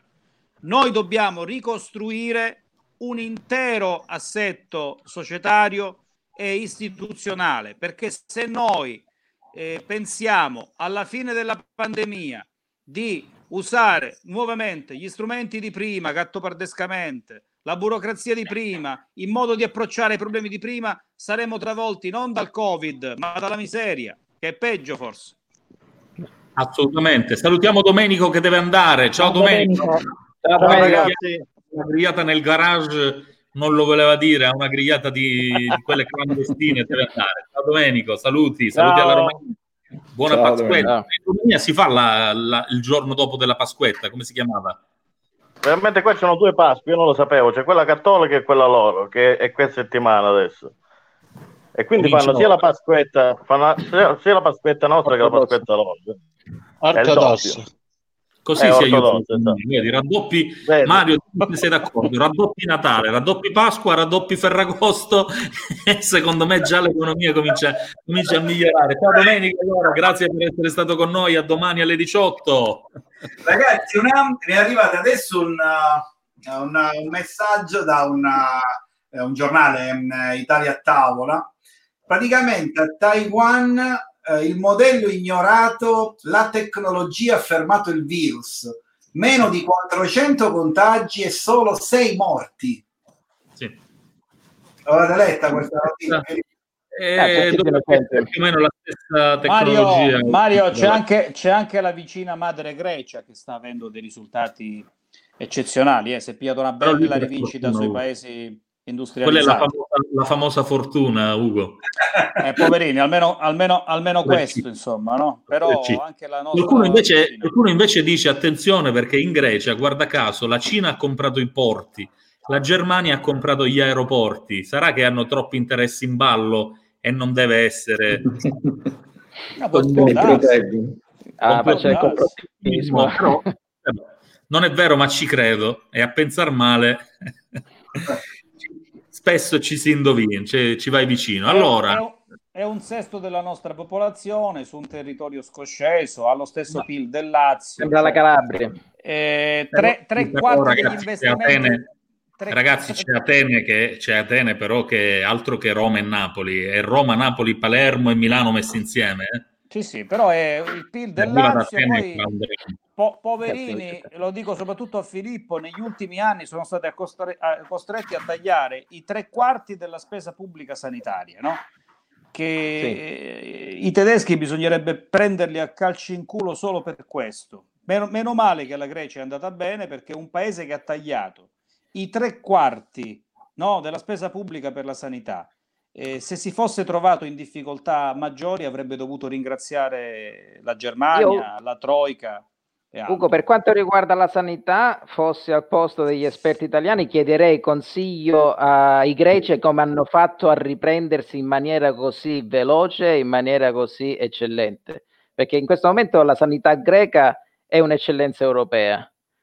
Dopo la crisi Ma mi stratosferica... spieghi come hanno fatto, Filippo? Scusami, cioè, un sistema questo dico- sanitario greco che non può spendere più, cioè ha dovuto tagliare, ripeto, tre quarti dei soldi che solitamente metteva da bilancio dello Stato per potenziare il sistema sanitario, li ha dovuti tagliare per tre quarti. È la maggioranza per stipendi, eh? la maggioranza tagliati per stipendi, Ugo.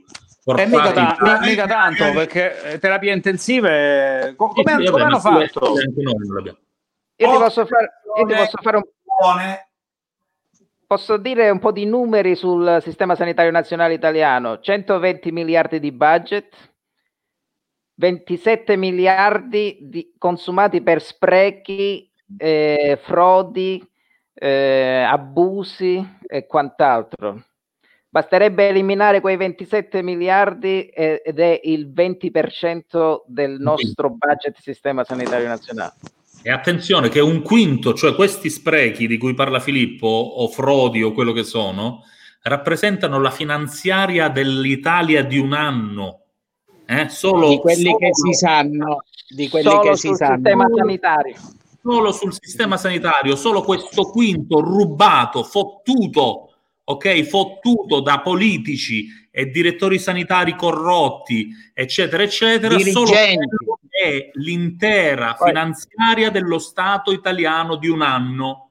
Questo, diciamolo, è un Ecco, F-35, è un F-35. Il- Vabbè, la, la Grecia ha un'altra fatto anche, la Grecia ha fatto anche di necessità virtù e penso che abbiano adottato dei modelli innovativi di sanità e di ecosanità, eh, sanità sostenibile che in questo momento stanno facendo scuola. Io andrei veramente a prenderli da Atene e portarli qua e di, eh, illuminateci e fateci sapere come avete fatto in questi due o tre anni. Filippo, Filippo, io ricordo quando c'è stata la grande crisi greca, io allora collaboravo con due aziende ad Atene e mi raccontavano che proprio Varoufakis, di cui parlavamo ieri, che questo era il ministro dell'economia del governo di Tsipras, no? Eh, Tra l'altro un personaggio, diciamo, un, un po' sulle righe, pare abbia chiesto aiuto in modo informale a Cuba, che è un altro caso unico nel mondo, cioè Cuba è uno stato piccolissimo, povero, ma che pare abbia i più alti standard. Questo confermano tu, se è vero, se è fantasia, eh, No, non lo no, è so. eh, a livello medicina pare sia, insomma, Hanno, ad- hanno mandato pure una bella delegazione cubana nel cuore Ah, della. Bergamasca, no? Quindi in questo Italia, significa, certo. è, una- è un'ulteriore certificazione di quanto siano bravi. Sì, gli ospedali pubblici di Cuba funzionano Per, per bene. fare un po' il complottista, secondo me, secondo te l'hanno mandate per eh, solidarietà o anche per studiare un po' la situazione? C'è, c'è sempre un po' di interesse, Pino. Tutte e Non due. sono, non sono mai a gratis. non beh, sono mai a gratis. co- compresa la ora, Russia, per esempio. che cambiamo Ah. argomento, quello che io mi chiedo, quello che io chiederei a tutti voi è invece cosa ne pensate degli aiuti dell'esercito russo? Cioè questo fatto che ora c'è l'esercito russo in Italia. Io- Secondo me ufficialmente si riprenderà tutto quanto Putin con tutti questi aiuti che ha mandato. Già tutto Poco- quanto- tutta la Versilia sono già comprata tutta. Tutta quanta la Versilia e tutta quanta dei russi. Quando Poco- si comprerà tutta l'Italia, si comprerà. Poche No, però- cose mi ricordo- Poche cose mi ricordo dal liceo classico, ma Timeo Danos, Dona Ferente me la ricordo ancora. Quindi temo, temo i dani quando portano doni, quindi non lo so. Ma c'è una, c'è una strategia, c'è una strategia molto, molto lineare, c'è anche un propagandismo di matrice ex sovietica che continua, però eh, gli americani poi hanno ribattuto, voglio dire, con un ordine presidenziale che è stato firmato l'altra volta da Trump 100 milioni di dollari di aiuti. No, che prevede tra l'altro anche la mobilitazione, No. la mobilitazione di Fermati due 30.000 giorni fa. Oh, quel- quell'ordine esecutivo di Trump prevede la mobilitazione di 30.000 Marines, insomma, che rispetto a quelli Ugo- che ha mandato Putin. Ugo, qui più. volevo arrivare, attenzione, perché qui c'è tutta questa storia. Allora, 2020 c'è questa operazione degli Stati parliamo di complottismo ora, eh, ritorniamo nell'area complottismo. Chiamate Chiama. Sergio. Questa operazione della Nato con questi ce- centinaia, anzi migliaia di soldati americani arrivati in Europa pochi giorni prima senza mascherine, eccetera, no? Che si stanno muovendo con carri armati in giro per l'Europa. Le operazioni della Russia che manda qui queste pseudo pseudo, diciamo, chiamole- chiamiamoli pseudo aiuti sanitari, che poi in realtà è l'esercito russo, ok, che è arrivato e stanno scorazzando su e giù per l'Italia senza nessun controllo. Ora, questa nuova firma del decreto da parte di Trump, 100 milioni di dollari, 30.000 Marines, come diceva Ugo Floro, 30.000 Marines in Italia che devono venire a fare?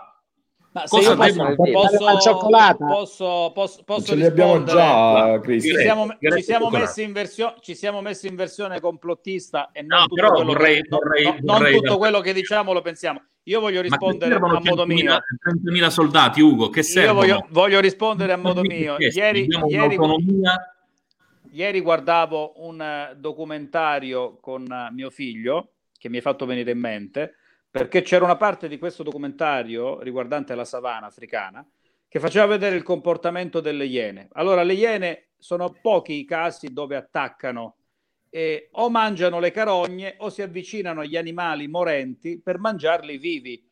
Ecco, in questo caso non vorrei che qualcuno avesse pensato che l'Italia è un po' debole e morente, e purtroppo da alcuni indica- indicatori ci sono queste evidenze, e si sta avvicinando per, eh, capito, ciascuno tira un po' verso la propria zona di influenza. Eh, a me sembra una partita di risico, no? Eh, Sposto, noi- sposto noi prima- armate, noi prima avevamo- prima pri- di prima- attaccare qualcos'altro. Prima del muro avevamo l'Oriente, le- l'Est eh, e l'Occidente, no? questa cortina di ferro che divideva in due il globo, grandi zone di influenza. Ora perlomeno il, il globo è tripartito perché abbiamo la zona di influenza russa, quella cinese e quella americana. E quando sì. vedono uno Stato debole, che fanno? Come diceva giustamente prima Cristian, la Grecia se la sono comprata e l'Italia, non dico che è in svendita, ma sta per entrare in vetrina. Però c'è un Eh, decreto no, che- no, no, no. il divieto di vendita delle aziende italiane in questo momento. eh. Allora, ragazzi, una cosa importante, ritorniamo al turismo. Voglio condividere con voi questa cosa. Allora, il personaggio io l'ho conosciuto anche di persona e devo dire che è fra i più antipatici che eh, ci siano in quell'area, in quell'area di governo.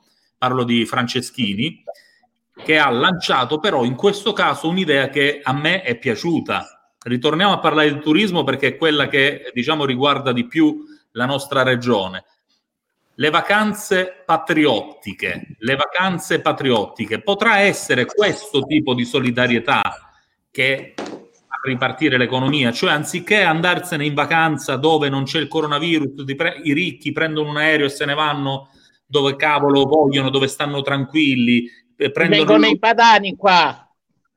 verranno i padani. padani qua. Io ho un vicino di casa di Bergamo, per cui farò alzerò un muro alto.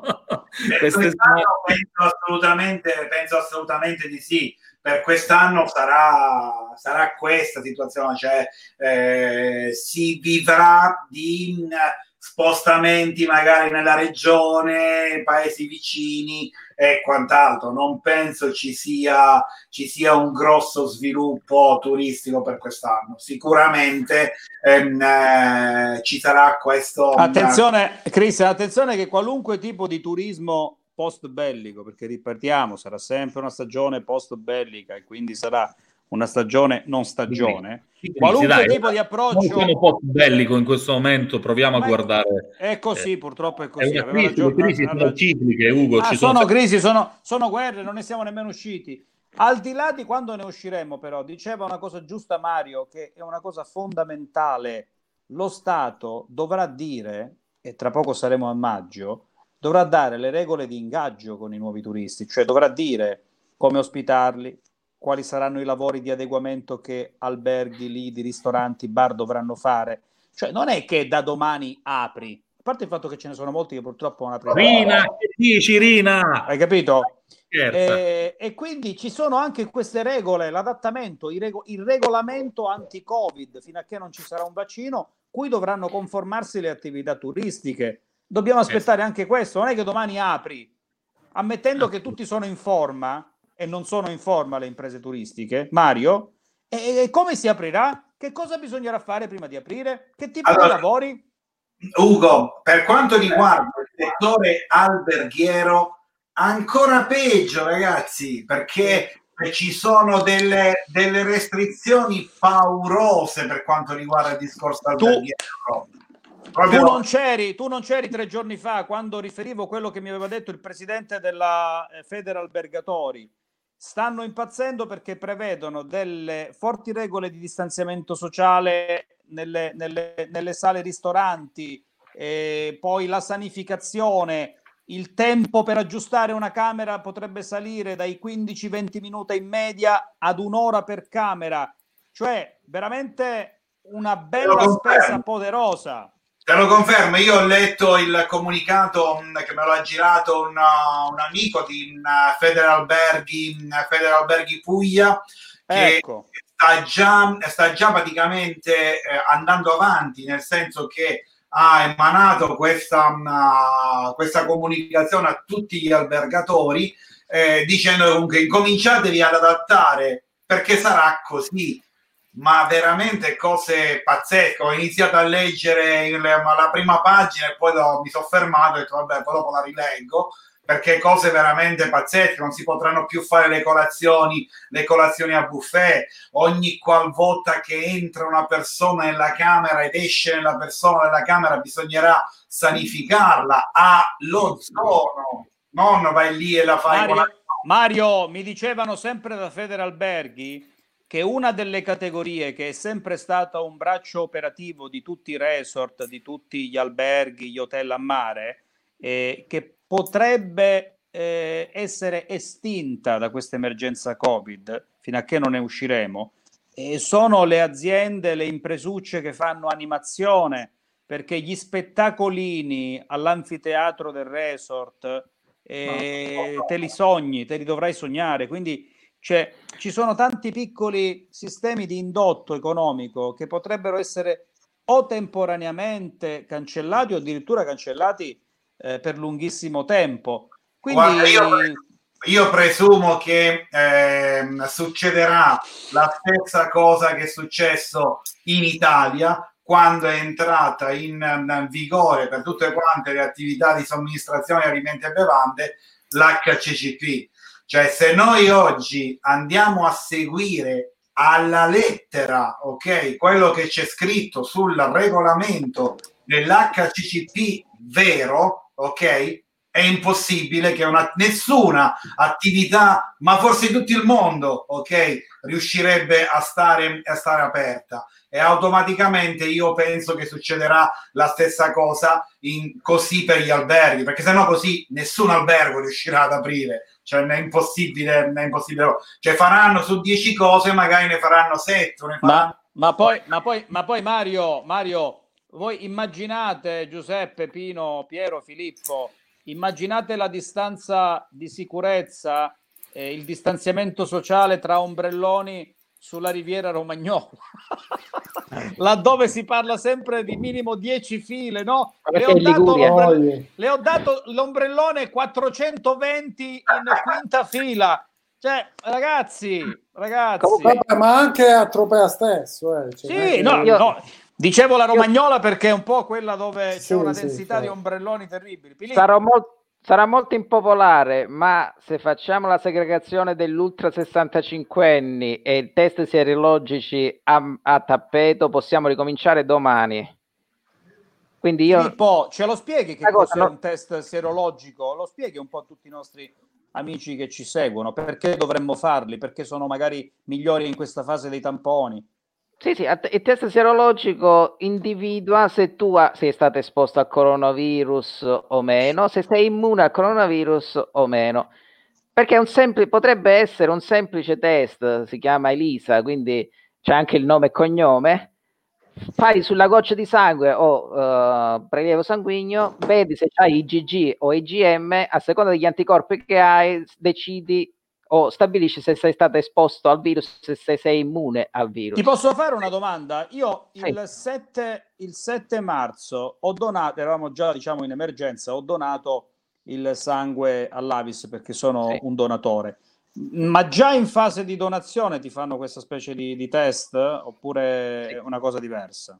Ne- No. ne- nelle, analisi, nelle analisi del sangue che ti fanno per la donazione c'è ovviamente l'analisi delle- degli anticorpi e per vedere soprattutto del- della conta leucocitaria per vedere se hai avuto un'infezione, hai un'infezione o, o sei stato esposto a determinati, a determinati patogeni antigeni. Evidentemente la tua conta leucocitaria era buona, i tuoi anticorpi erano buoni e quindi non ti hanno né chiamato né detto niente, ma se tu avessi avuto qualcosa ti sarebbe arrivata una bella telefonata per dire guarda che le tue analisi non ci convincono. c'è un valore che...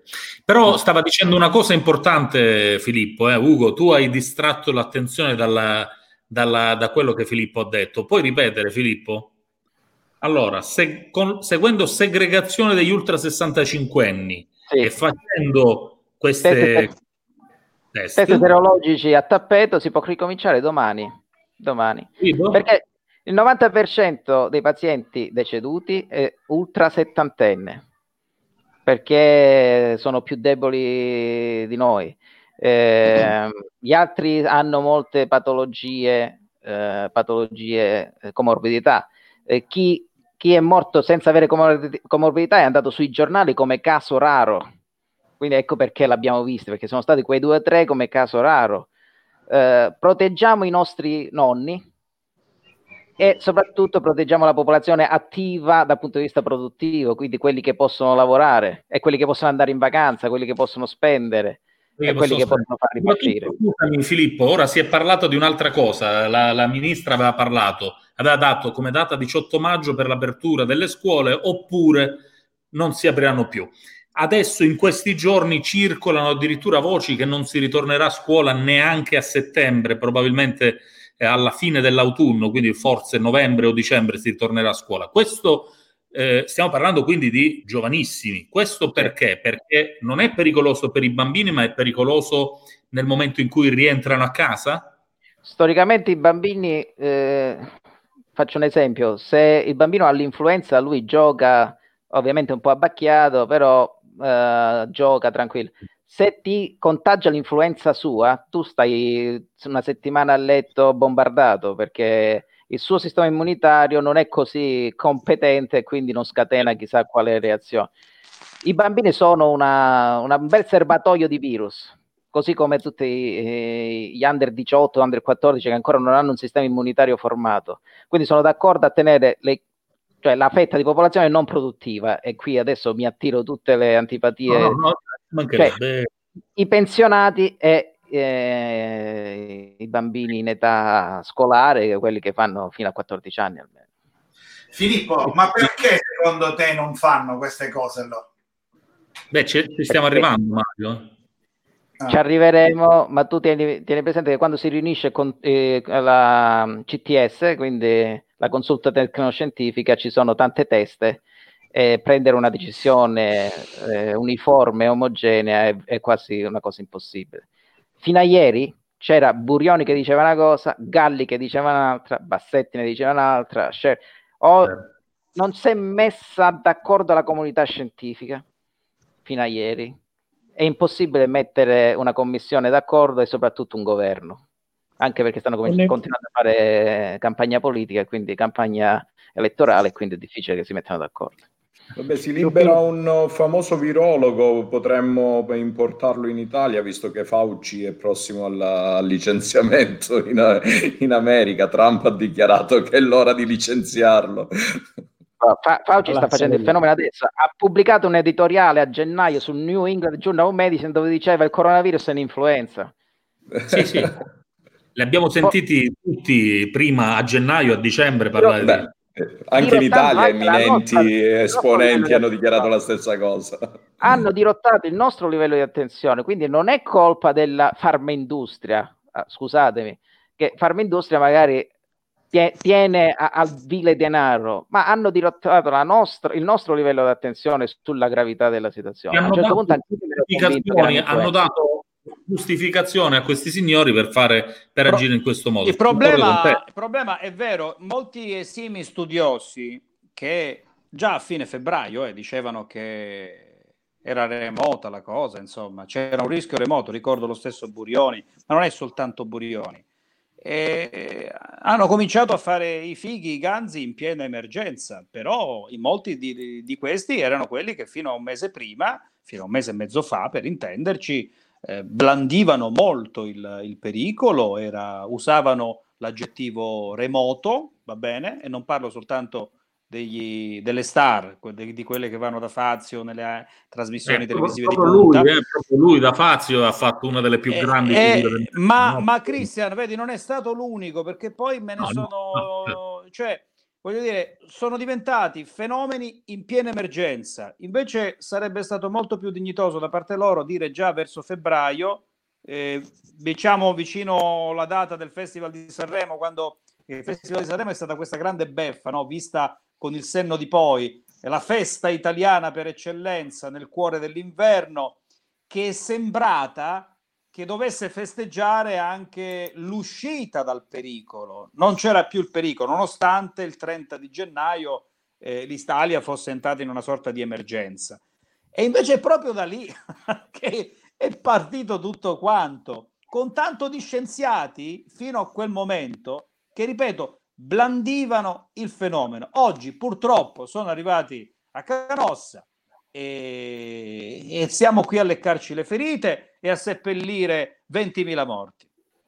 Eccolo qui, Ugo, 29 di gennaio, massimo quotidiano nazionale, Repubblica, medicina Bene. e ricerca, gli esperti, niente allarmismi, è meno pericoloso di SARS e MERS, la società italiana di terapia antinfettiva tranquillizza, mortalità al 2%, per la SARS il dato era del 10% e ora ci troviamo invece in Italia con un Vedi, vedi Cristian, a volte non è soltanto colpa della leggerezza di certe compagnie, certe combriccole scientifiche, perché poi, come Filippo sa meglio di noi, anche il mondo scientifico ha le sue company, ha le sue correnti, non è che solo la politica, l'industria, il mondo associativo in genere che si divide in più sensibilità, anche loro signori scienziati hanno le loro cricche.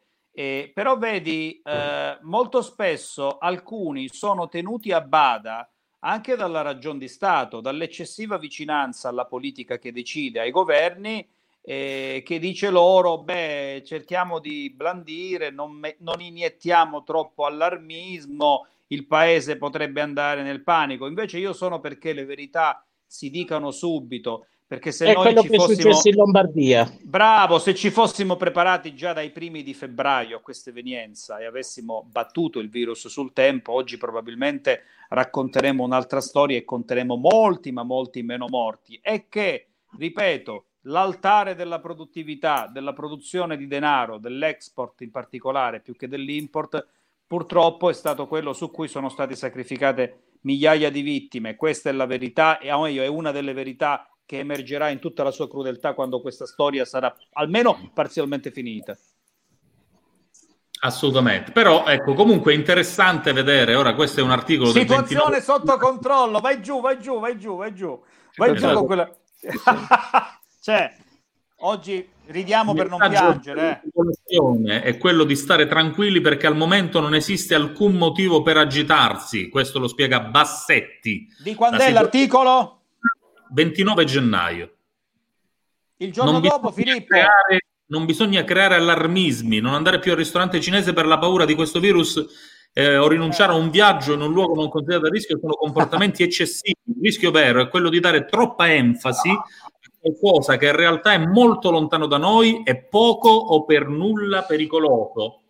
Vabbè, Bassetti, grazie Bassetti, grazie mille, Gianni Rezza, grazie a tutti, insomma, eh, questi hanno sottovalutato, hanno Cioè, sottovalutato. noi, Poi, ce la, noi- noi ce la prendiamo con Burioni, ma ce ne sono Esatto. stati tantissimi che voglia, hanno sottovalutato. Organizzazione, Organizzazione Mondiale della Sanità, nella persona di Walter Ricciardi, che voi avrete visto al servizio delle Iene sicuramente, a gennaio dichiara che eh, non c'è un pericolo pandemia, non c'è un pericolo coronavirus, non c'è un pericolo Covid-19, soprattutto in Europa, salvo poi ritrattare tutto a fine gennaio e consigliare a, a Ponzio, Pilatascamente consigliare a tutti quanti i, i governi de- di Europa di dichiarare lo stato di emergenza nazionale nel giro di 15 giorni. Ti, devo, ti devo contraddire. Sa- sarà il consigliere di Salvini uno di questi, vero? No, ragazzi, no. Non è sarà il consigliere di Salvini uno di questi qua.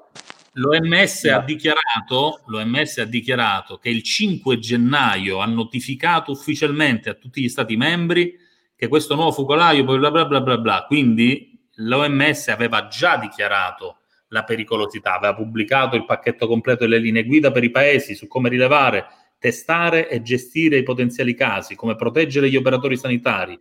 Eh, Quindi il problema Legge è la come- dichiarazione di Walter Ricciardi. Scusami? Leggi la dichiara- trova la dichiarazione di Walter Ricciardi, OMS. Questa però è la dichiarazione del segretariato generale dell'OMS, quindi Sì, io ma Walter, ma Walter Ricciardi era il delegato per il nostro... Eh, Cristian, Walter Ricciardi è il delegato per il nostro governo. eh. Certo, ma ho paura che quando il governo ha dovuto fare delle scelte siano stati, tra virgolette, spinti a, come dire, ad appoggiare determinate scelte ufficialmente, tant'è che l'OMS ha dichiarato questa cosa il, il 4 di aprile, non l'ha dichiarato ufficialmente prima. Il 5 gennaio ha informato ufficialmente i governi, ok?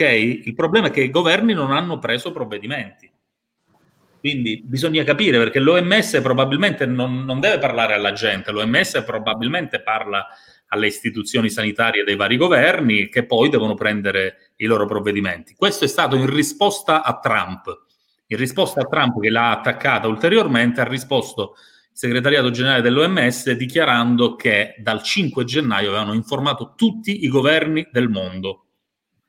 Non, non con la necessaria determinazione, ma in maniera molto burocratica, perché se Certo. avessero utilizzato gli strumenti anche di comunicazione, ecco qui la comunicazione serve- serviva moltissimo, avrebbero certamente... No, loro dovevano... Allora, la questione è, ci possono essere dei falsi allarmi e ci sono invece degli allarmi fondati.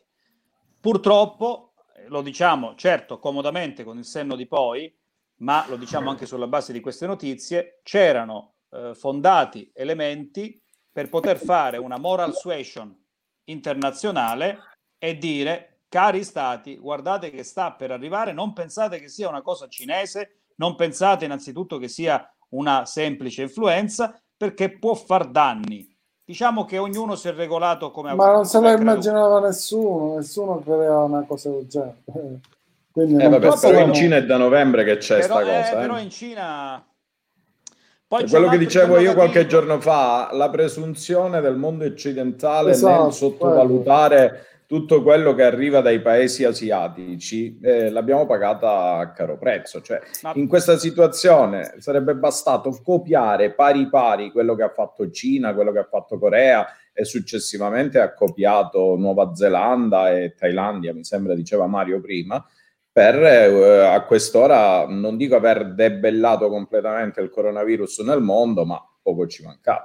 Lunedì scorso, anzi due settimane fa, l'ottimo report ha dato conto dei centinaia di casi di polmoniti anomale senza un nome, no logo, diciamo così, che si erano scatenate proprio nell'Odigiano, nel, nel Piacentino, nella, nella zona della Bassa Padana, che dopo essere passate dal vaglio degli ospedali e delle strutture sanitarie più prossime, competenti per territorio, sono state opportunamente segnalate a ministeri, ad altre autorità. Ecco perché da queste anomalie che si sono ripetute centinaia di volte poi non sono scattati gli allarmi, non è scattato il giusto invito a verificare di cosa si trattava, perché già eh, si pensa che quelli fossero dei focolai, insomma, no? Quindi i segnali c'erano, ragazzi, abbiamo, abbiamo un po' coglioneggiato, diciamoci la verità. Bravo questo, questo è un altro articolo, sole 24 ore, mi pare 22 di marzo.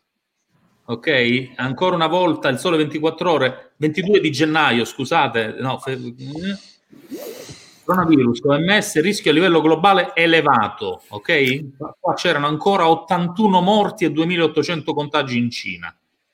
Eppure, nonostante fossero solo 81 morti, l'Organizzazione Mondiale della Sanità aveva già dichiarato, scusate perché l'ho evidenziato prima, ma ci sono questi video, e la stessa Organizzazione Mondiale della Sanità ha dichiarato che il rischio globale derivante dal coronavirus cinese è elevato, ammettendo un errore nei suoi precedenti rapporti in cui riferiva che il rischio fosse moderato. Di Però quando siamo- è?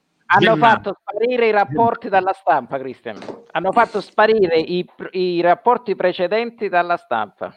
Ma quindi perché era, era la parte cinese dell'OMS, per questo hanno fatto sparire? Sì. Vabbè. Perché c'erano dei rapporti tranquillizzanti. Perché, però considera, è la cosa, la cosa che secondo me risulta interessante, considera che la reazione degli Stati Uniti, che poi hanno accusato l'OMS di aver sottovalutato, eccetera, no? gli Stati Uniti sono stati i primi a bloccare i voli dalla Cina. Eh già. Hanno bloccato comunque 110 voli dalla Cina, quindi ecco qui. Eh, intanto anche in USA il Dipartimento di Stato ha invitato gli americani a riconsiderare piani per viaggi in Cina. Nel messaggio che corrisponde al livello 3 nella scala di allerta del travel warning si avvisa che alcune aree hanno un rischio più alto, eccetera, eccetera. 110 pazienti in osservazione, quindi gli Stati Uniti non è che a gennaio non sapessero nulla, eh? è che hanno probabilmente sottovalutato una serie di dati che magari, magari ecco, come, dice, come diceva Ugo, la Cina non è poi così vicina, non è detto che arrivi, già la SARS non è arrivata, eccetera, probabilmente. Vabbè, ragazzi, noi abbiamo ancora una volta, vai Filippo, Sono e poi... otto. Sono le otto, infatti, volevamo fare una mezz'oretta insieme. Comunque ci sono, per ritornare sui fatti concreti, eh, c'è una diminuzione anche questa settimana rispetto alla settimana precedente del 30%, quindi ci stiamo, ci stiamo avvicinando a questo benedetto contagio zero. La mia riflessione è, eh, contagio zero probabilmente arriverà veramente a metà maggio, in quel momento ci saranno più di 100.000, ancora più di 100.000 positivi al virus, eh, che diventeranno zero non si sa quanto. Eh, Eh, l'80% faranno al nord. Filippo, noi abbiamo visto un grafico. tranquilli? a metà, ma, fine ma, tra metà e fine marzo abbiamo visto un grafico che faceva vedere come nel momento in cui la curva arriverà a contagi zero, continueremo per diverse settimane ad avere 500 morti al giorno. Eh sì. Quindi ragazzi, a questo purtroppo ci dobbiamo abituare. Il dato del contagio va ad una velocità diversa dal dato de- dei decessi. Purtroppo ci dobbiamo abituare a questo. Dobbiamo, anzi, dovremmo cercare di capire, Filippo, non l'abbiamo fatto oggi, l'avevamo promesso ieri, dovremmo cercare di capire come la disinformazione che sta arrivando da alcuni enti, in particolare dalla protezione civile della Lombardia, o è la protezione civile che dà i dati della Lombardia? Sì, eh, eh, fai- sì, eh, completamente- l'assessora- l'assessorato alla sanità della Lombardia comunica alla protezione civile pazienti guariti, i dimessi. I dimessi non sono guariti. I guariti Esatto. sono chi ha avuto due tamponi negativi. I dimessi sono dimessi, probabilmente sono dimessi e stanno a casa a fare altri 14, 20, 30 Ra- giorni. Quando di- torniamo, torniamo alla raccolta dei dati, quando è il decisore politico ad occuparsene, eh, la raccolta dei dati rischia di diventare qualcosa di molto sensibile. Vi faccio un esempio. Vi, vi faccio un esempio. Se tu dici eh, in provincia di Vibo Valencia ci sono stati 50 nuovi contagi e ti fermi là, senza però eh, dire questi 50 dove si sono distribuiti, in quali zone, in quali paesi, è una cosa diversa eh, eh, rispetto insomma alla, alla prima comunicazione, cioè con i dati si fa politica perché non è mica vero che i numeri sono oggettivi, ma eh, dal modo in cui vengono messi in un bollettino possono essere più tranquillizzanti, meno tranquillizzanti. E allora nella Lombardia c'è ancora chi fa politica sui dati, perché la situazione è molto seria e comunque, al di là di quelle che sono le risultanze, a me sembra che noi siamo un paese divisissimo. Sotto la linea gotica c'è un'Italia che non solo sta contenendo e sta resistendo, ma si sta mostrando anche abbastanza tranquilla. Al di sopra della linea gotica invece c'è un nord in fiamme con una Lombardia che è difficile che sfiammi prima di diverse settimane ancora. Eh, Filippo, questo evidentemente avrà convinto ehm, Locatelli, se non sbaglio, eh, qualche tempo fa a dire che eh, l'ingresso in società potrebbe ripartire dal centro-sud secondo un piano di gradualità, perché abbiamo due paesi differenti. Sì. Di- dicia- diciamo la verità, è vero, abbiamo anche noi situazioni dolorose in Calabria, in Lucania, insomma nel centro-sud, Sì. a, a Napoli, però noi siamo un altro stato rispetto a quello che sta succedendo su e questo potrebbe comportare un inizio diverso per noi e probabilmente più anticipato, un reinizio. Sì, questo è augurabile. Scusate una cosa, volevo capire eh, questo, cioè se noi tutti quanti stiamo aspettando questo fatidico um, contatto zero, Ma siccome ehm, dicevi tu Filippo, ci sono 100.000 persone contagiate ancora, ok? Che siano 1000 in, eh, in Calabria e 500 in Puglia e, e 95.000 in Lombardia. Ma questi 1000, questi 500 della Puglia e della Calabria, ok? Se al contagio zero si apre tutto, non possono diventare 100.000 dopo poco tempo? Queste devono, stare, devono continuare a stare sotto osservazione, come spero siano in questo momento, nel senso che non possono avere contatti sociali. Si spera Eh, che no. sia, perché se no cioè, ma cont- questo contatto zero che tutti quanti si sta aspettando non servirà, non servirà a niente, giusto? Contagio zero mi, mi dice che eh, il virus ha perso tutta la sua capacità di replicarsi Di e di, trasmissione. di trasmissione. Dobbiamo Quando, stare quando- quando ci arriveremo, Filippo, a questo contagio zero, secondo te? metà maggio, dicono tutti i modelli matematici, se ci comportiamo bene dovremmo, Se dovremmo la essere. gente sta a casa, sì, se continuiamo a uscire. eh, Qui al sud so. forse un po' prima, perché già a maggio... Sì, al sud- No, la, Cala- non la Calabria. Mm. la Calabria ci arriverà fra due settimane, massimo. Beh, no, no, Filippo, sei troppo buono con noi stessi, ma no. In Scommetti. caso, no. Ciao, sì. Scommettiamo. Scommettiamo. Sì, f- facciamo una... Calabria, ma- Molise e Basilicata. Calabria, Molise e Ma, Basilicata. ma volentieri, ma scusa, se oggi ci sono 5 contagi, matematicamente queste 5 persone tra 15 giorni ancora ci saranno. Quindi eh, Contagio zero vuol dire nuovi casi zero. Nuovi, Esatto. zero nuovi contagi, Giuseppe. Questi Sì, sì, non sì. fare come, che fai come la Lombardia? no, vabbè, ma c'è un altro problema, tra l'altro, sulla conta dei numeri eh, che, che non torna.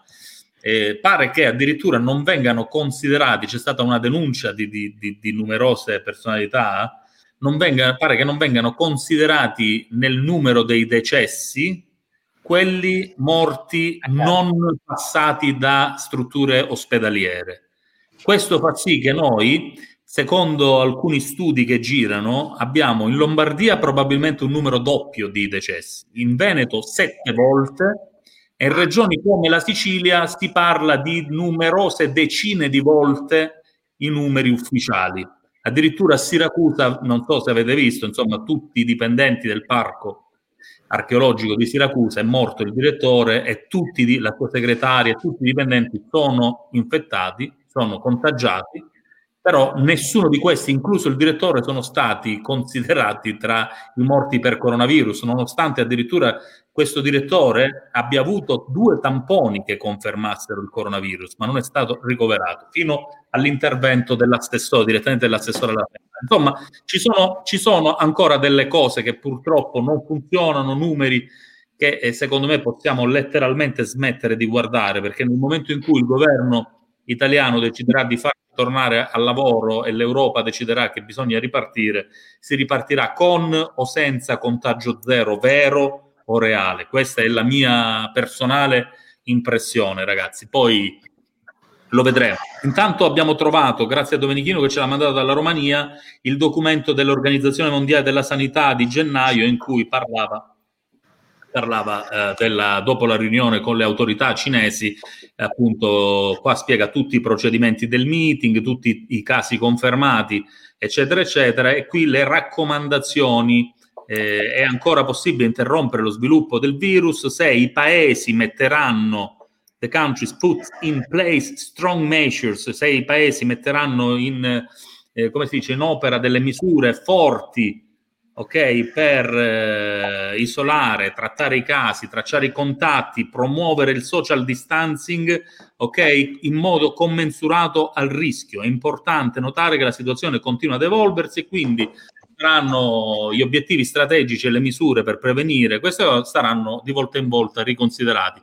Quindi attenzione, questo è il documento ufficiale sul sito dell'Organizzazione Mondiale della il, Sanità. il social, di, il, il gennaio. social, il social distan- distancing, che poi per quanto mi riguarda eh, devo per forza chiudere qui, se Scusate, diventerà, se diventerà un corpo di norme recepito eh, da leggi eh, dei vari stati, non soltanto da ehm, situazioni normative emergenziali, ma da vere e proprie leggi che abbiano una certa durata, stravolgerà, e torniamo al discorso di prima, il modo di fare turismo, il modo di fare i servizi alla persona, il modo di fare intrattenimento, il modo di vivere i bar, i locali, i concerti e tutte le industrie e le imprese connesse a tutto questo.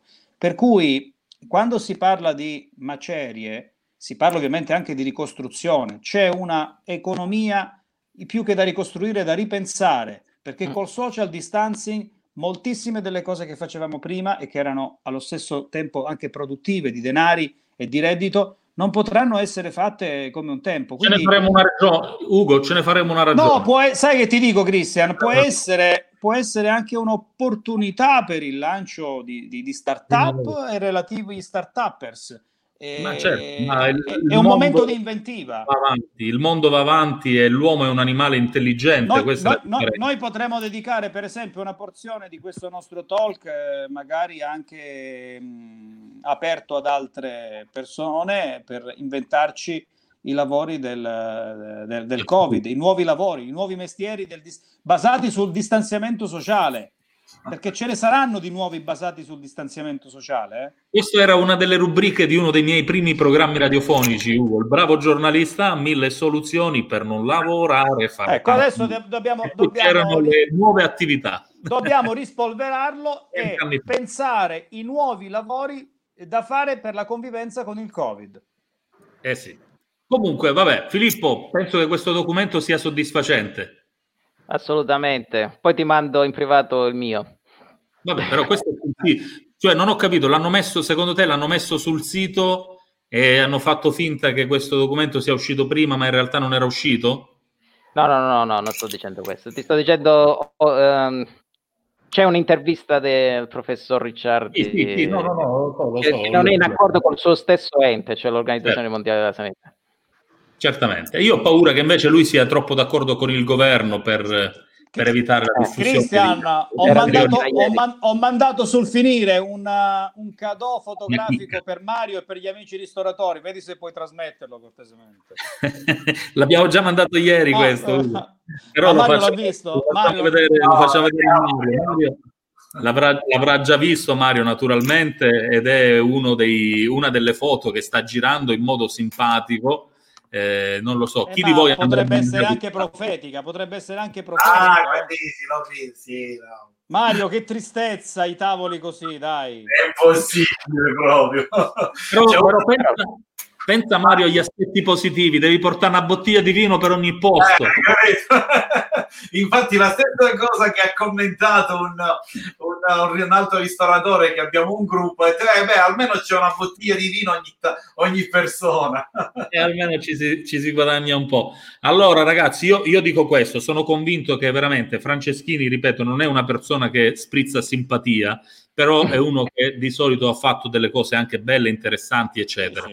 È assolutamente uno dei migliori eh, ministri no, delle Quello che attività ha fatto a Pompei e con i musei è Esatto. straordinario. Assolutamente. E questa nuova sua dichiarazione io la vedo come la base di partenza dell'economia, cioè ora lui parlava solo di turismo, però in realtà ci vuole il turismo patriottico, ci vuole l'acquisto, la spesa patriottica, cioè cominciamo a ragionare in termini localistici, in termini nazionalistici, in termini eh, ognuno, come dire, provi a, a consumare a chilometro zero, provi a dare, a dare fiato agli imprenditori vicini. Ora la dico, mi dispiace perché io sono un grande consumatore, un grande utilizzatore di, di Amazon, tra l'altro, tra, tra- tra una serie di altri eh, siti di e-commerce. Non compriamo più dai- da Amazon, cominciamo ad andare dai negozi, dai negozianti, dai piccoli imprenditori a comprare le stampanti, le cartucce. a comp- Facciamocele portare a casa col ciuccio e con l'ape. No, ma non c'è bisogno. Allora, Ugo, gli spostamenti in macchina, Filippo,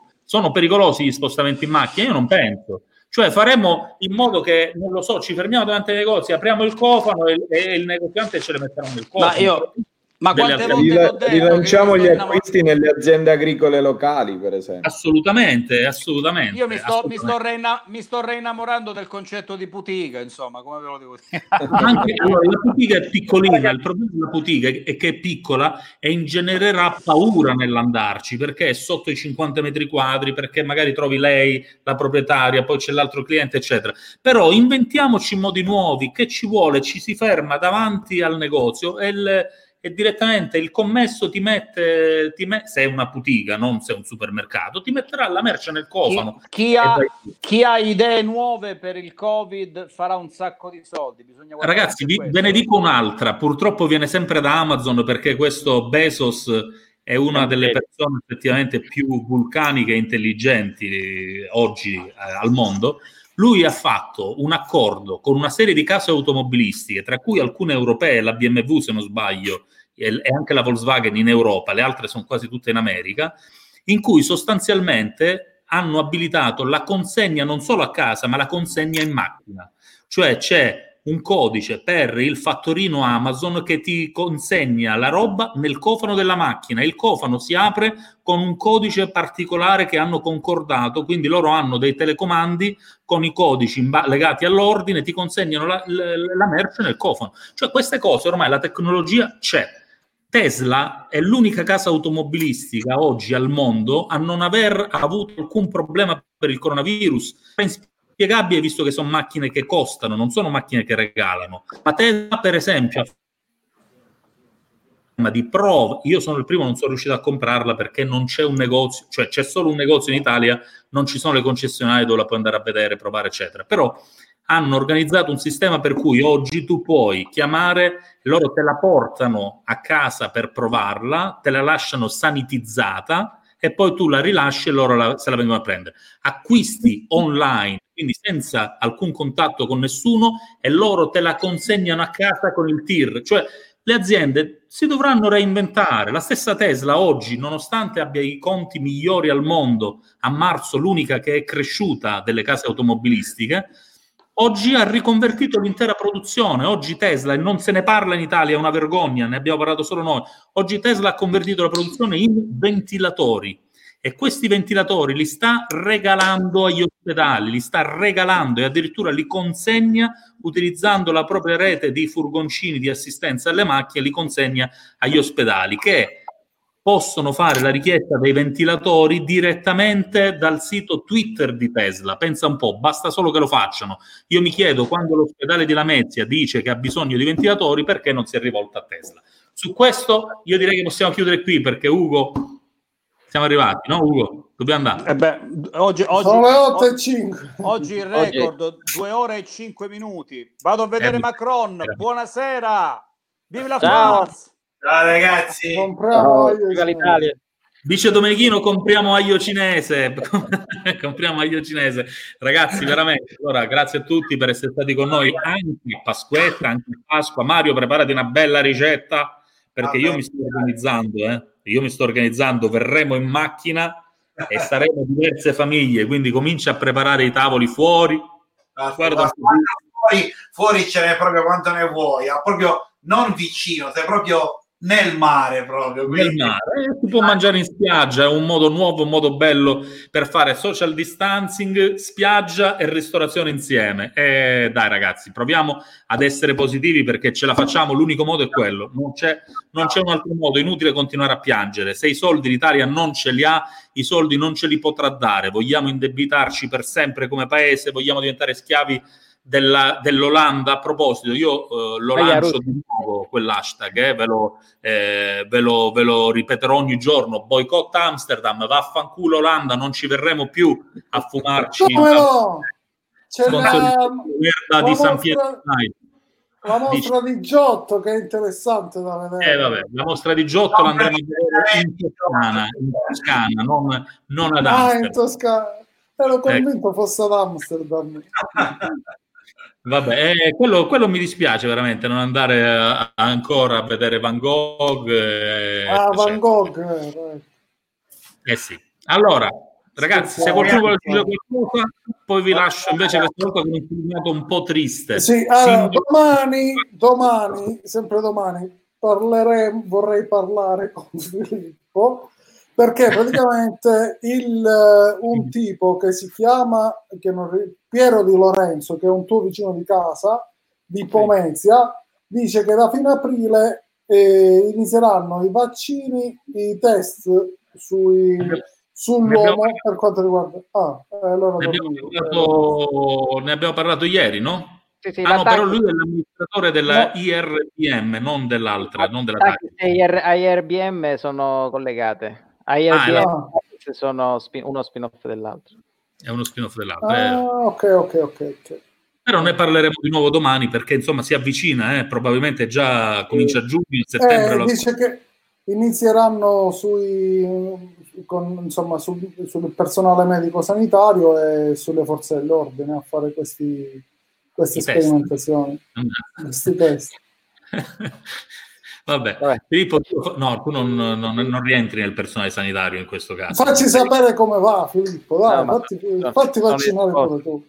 Ma probabilmente lo farò perché sono esposto, quindi sono in contatto con loro. Quindi, Ragazzi, bene. allora, buone... Eh, poi-